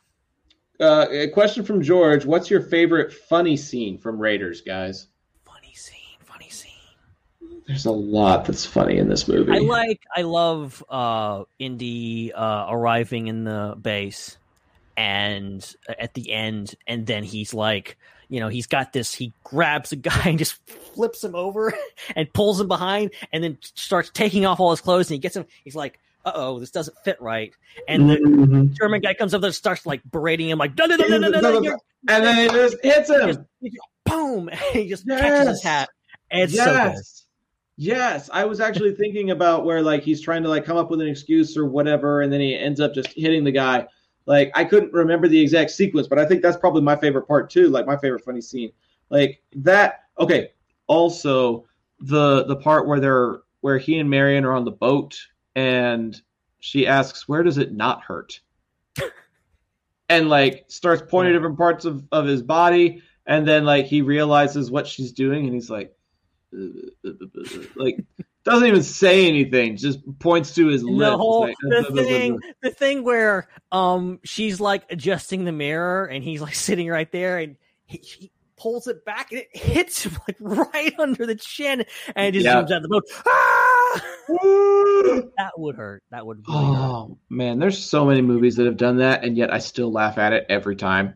Oh man, it's so good. But yeah, everything after you've been what he's been through, hmm everything would hurt. Like every single part of your body would just ache. That would be awful. I had to lift an ATM machine into the back of my truck, and my lower back is still hurting me from doing that yesterday. So I can't imagine like having to hold onto a moving truck and like slide and grip your way down, getting shot in the arm, like all the stuff that he went through. I just I can't fathom it. I am at the time. I'm at the point in my life where I get up in the morning. I'm like, oh, oh, okay. I, I guess I slept wrong because I don't feel good, and I didn't do anything yesterday, but I pulled a muscle in bed, and you know that's what happens. Um. So, uh, yeah, I can only imagine what Indy went through when he's actually, you know, getting like physically beat up and shot and all this kind of stuff. I don't even want to think about that. Like that's the one thing about about you know about this movie that I'm just like I could never be I could never be Indiana Jones. Like No. I I would I would probably be more like the guide in the beginning of the of the film. Yeah, that's Like- that's me. That's me. The scared guy going like, um, dude, this is not a good idea. No one that ever has gone in there and come out alive. Like, this is wrong. And then then trying to act like all badass, like, oh, there's nothing to fear. I'm just gonna go in here and then, you know. And then and then betraying him, taking the idol, and be like, okay, give me the idol, and y'all give you the whip, and then uh and then ended up dead because I would end up die- dying in this. Yep, I definitely would. Um, real quick, I want to address a, a question that uh, Kenny brought up in our uh, in the group, and he said, uh, you know, kind of talk about some behind the scenes information. I have one behind the scenes story. I don't know if everyone's heard this, but I, I love this scene. So basically, the ending of the movie, the original end of the movie, was the on the island right after the Ark is closed. That was where it ended, like them realizing they were untied, and and that, that was it. Marcia Lucas, the then wife of uh, George Lucas and legendary editor in her own right. Uh, at that point, I think it was she was Oscar Oscar winning editor for Star Wars, work on Star Wars. Um, suggested that there should be another scene at the end, and they went at the last minute and got Karen Allen and Harrison Ford and went to a specific, I think it's a courthouse in San Francisco, and shot the end scene with um uh Harrison and Karen Allen on the steps, and that was the end of the movie. Um, so thanks to Marcia Lucas, the movie ends the way it is, and I think it's perfect. That's actually really cool. My my my piece of trivia was a lot more obscure. Um, while they were filming in Tunisia, nearly every member of the cast and crew got sick. Ex- like it wasn't just Harrison Ford that came down with dysentery. Like pretty much everybody got sick at one point or another, except for Steven Spielberg. you want to know how he didn't get sick? Wow, was he wearing a mask? A He was wearing little early, yet. little early for that one. No, he brought his own food with him, and he didn't eat any of the local food. Oh, the the the uh, the joys of being the director. You get to bring your own food to set. You know what you you know what he brought?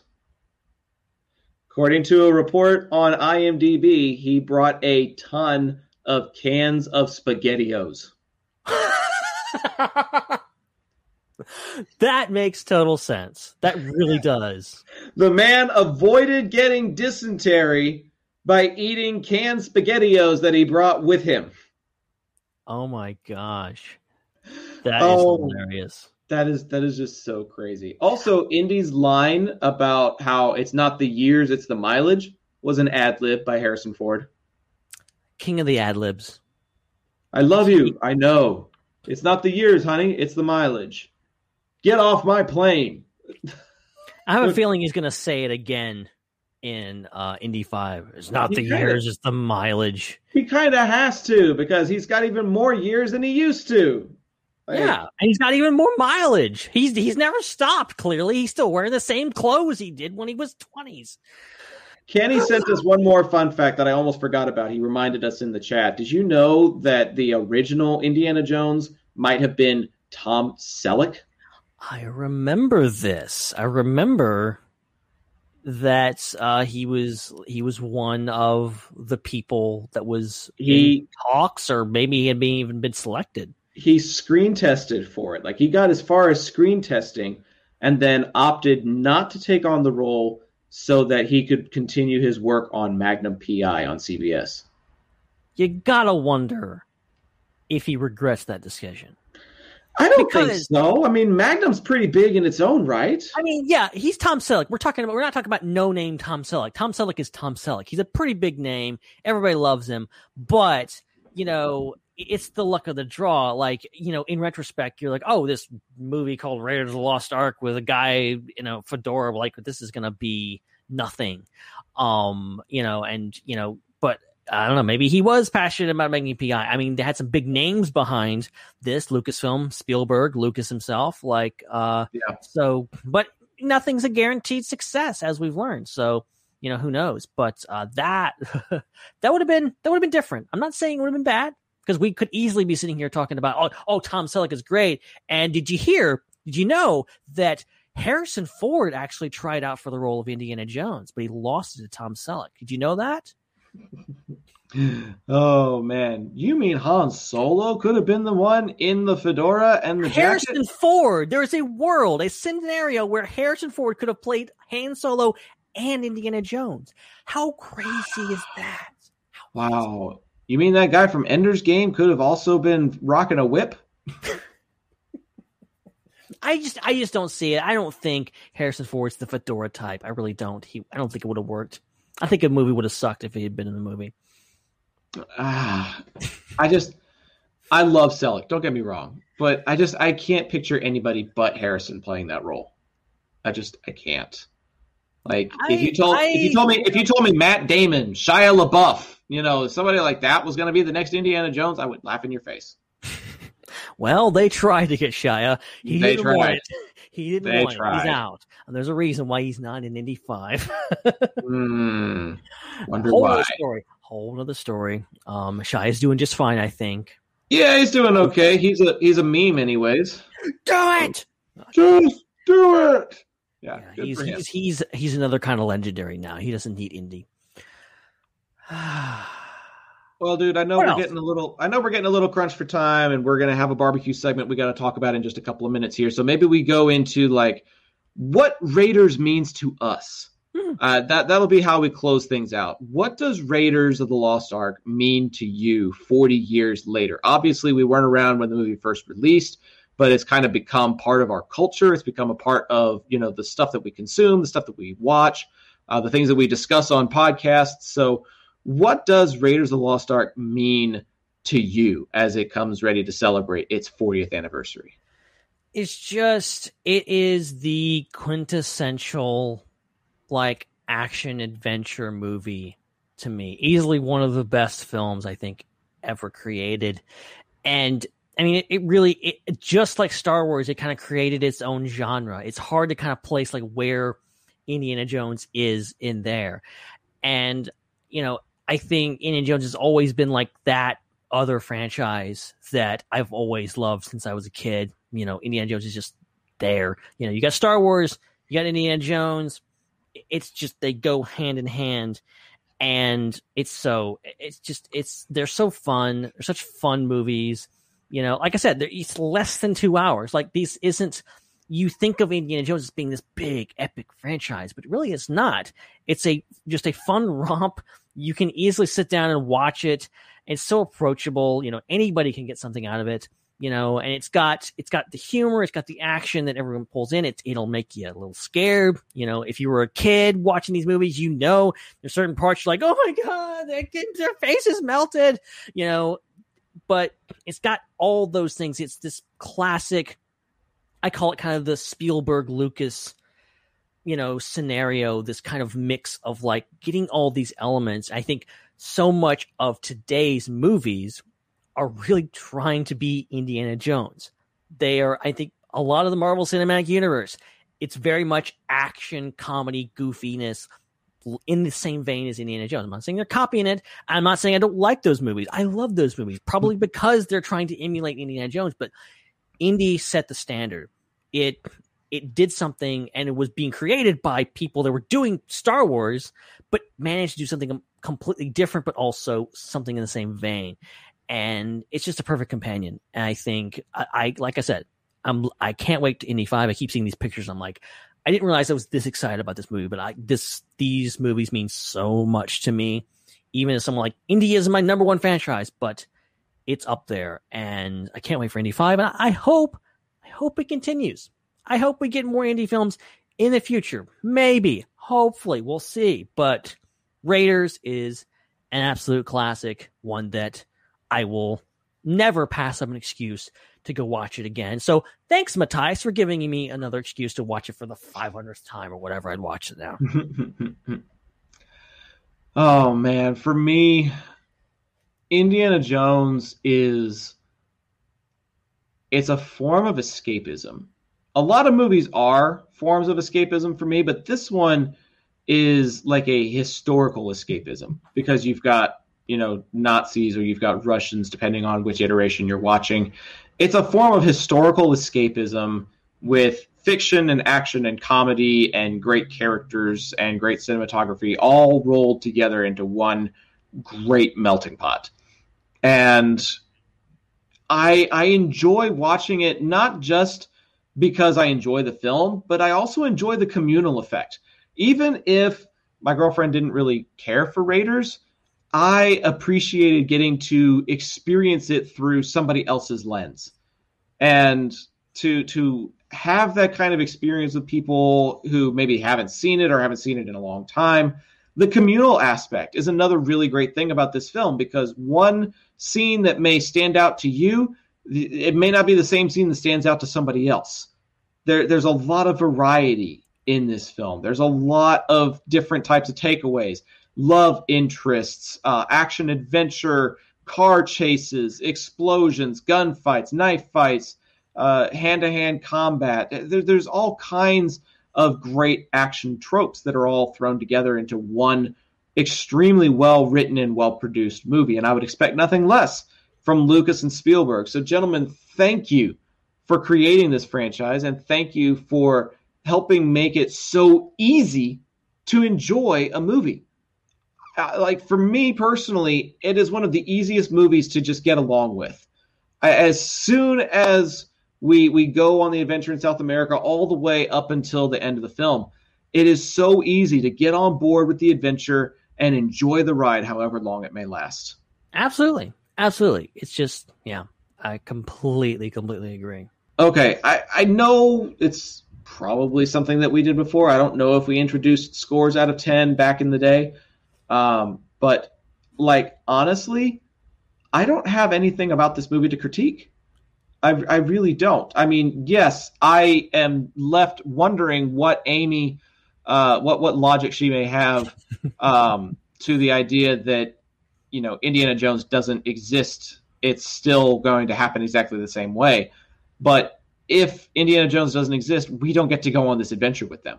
So, um, I guess I'll knock 0.5 off for Amy making me think about this movie a little bit more in a different context than I really wanted to. But to me, it's a, it's essentially a flawless film. It's at least a nine to nine point five, if not a ten out of ten. I I think I'm gonna agree. I honestly have like it's one movie that like I watch it, zero complaints, zero. There's nothing. Like if they told me, hey, let's go back in time or, or we have some kind of unique technology where you can go back and change anything about this movie meticulously i wouldn't. Why? There's nothing wrong with this movie. There's absolutely nothing. It's perfect. And i'm not someone i, I try not to use this well it's not perfect. I, I, I hate using that term so often because like 99% of movies aren't perfect but the 0.111% of movies that are Indiana Jones and the, and, and the Raiders of the Lost Ark is in that percentage. and I, I will give it a 10 out of 10. I'm not afraid. I'm not afraid to give it a 10 out of 10 because it deserves it. All right. Well, I already did the plugs, so I guess we just go into the barbecue segment, right? I yeah, let's do it. Might as well, folks. If you're in the chat, and I know there's a lot of you that still are, thank you for joining us uh, as late as you have. But get out your hashtag. It's time for an edition of BBQ Watch. Barbecue. Barbecue. Barbecue. Barbecue. Barbecue. Barbecue. Barbecue it. Barbecue it. Barbecue it. Barbecue. Barbecue sauce. Barbecue sauce. Barbecue. Barbecue. Barbecue. Barbecue. Barbecue. Watch.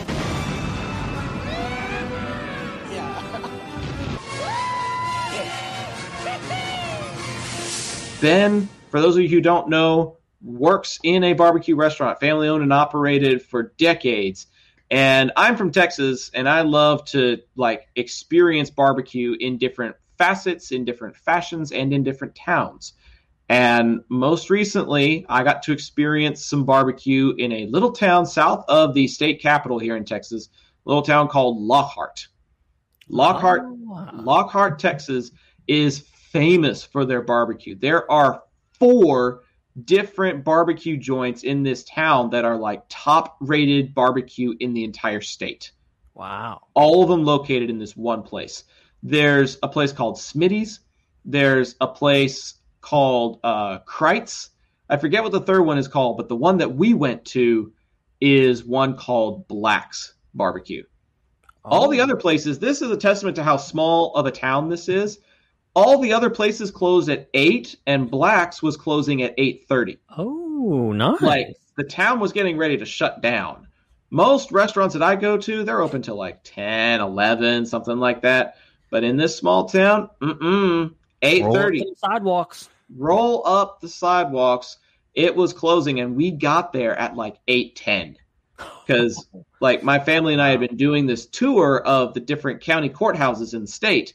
Beautiful stuff. Which was um, incredible, by the way. Check out your social media. That was Oh, great. I love seeing all those pictures. Oh man, some of those were just breathtaking. But we finally make it to Lockhart. We make it to Blacks, and we're getting like big pints of sides, uh, so that we can do it family style. And then uh, we ordered drinks, and we ordered uh, like three or four different kinds of meat. I got baby back ribs and sausage, and my parents got brisket Oh. because that's really like the best and only kind that my mom can have. And so she had brisket and then decided to share with the rest of us. I think they got like a pound and a half or two pounds or something like that. Like they got a lot of brisket, Oh. lot of brisket to go around. And let me tell you, dude, it was hard getting the brisket off of one plate onto the other.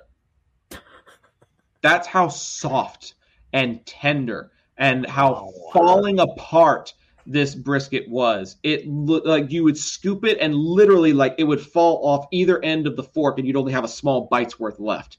You literally could not move the brisket from one place to another.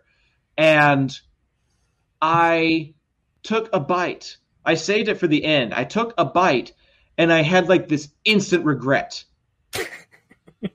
and the reason why, oh hey, look, There we've it actually, is. got, we've actually got a photo.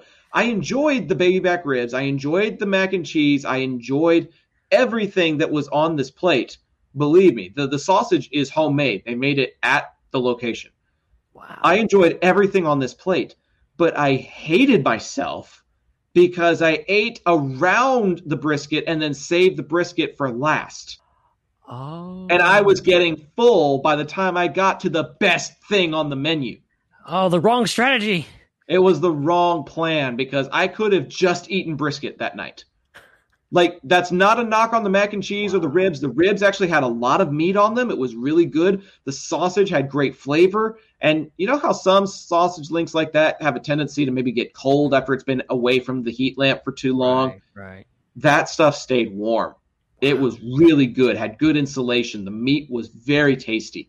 But the brisket, I had a bite where it literally disintegrated when it hit my tongue.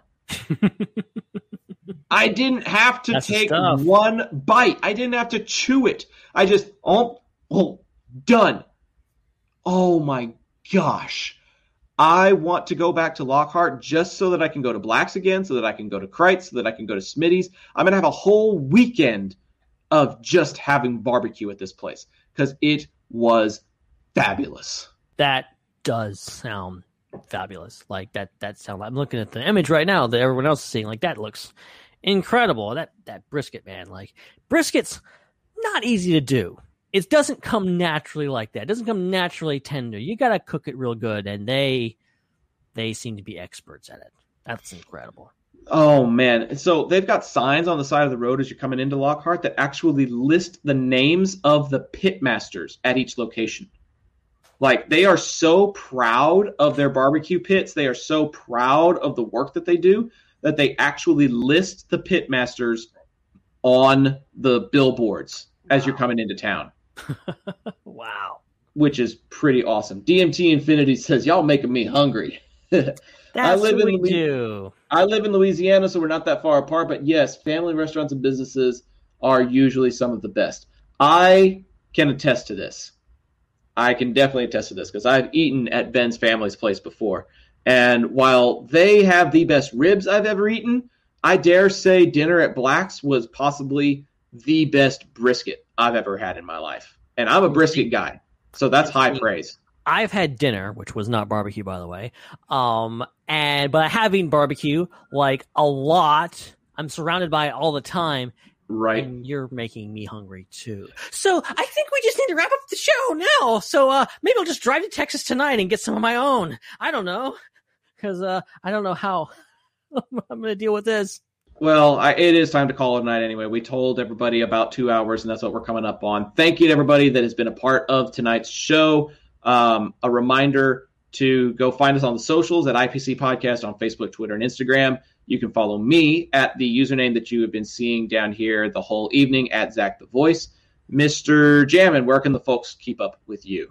They can find me at Ben Hart with no E or at Ben Hart the Indie Guy on Twitter now because I just changed it thanks to uh, inspiration from the chat and Chad and uh, yeah also um, at the Star Wars Underworld uh, at, at the SW and at Culture Slate where I do most of my other work and stuff and most of the stuff that doesn't have my name on it.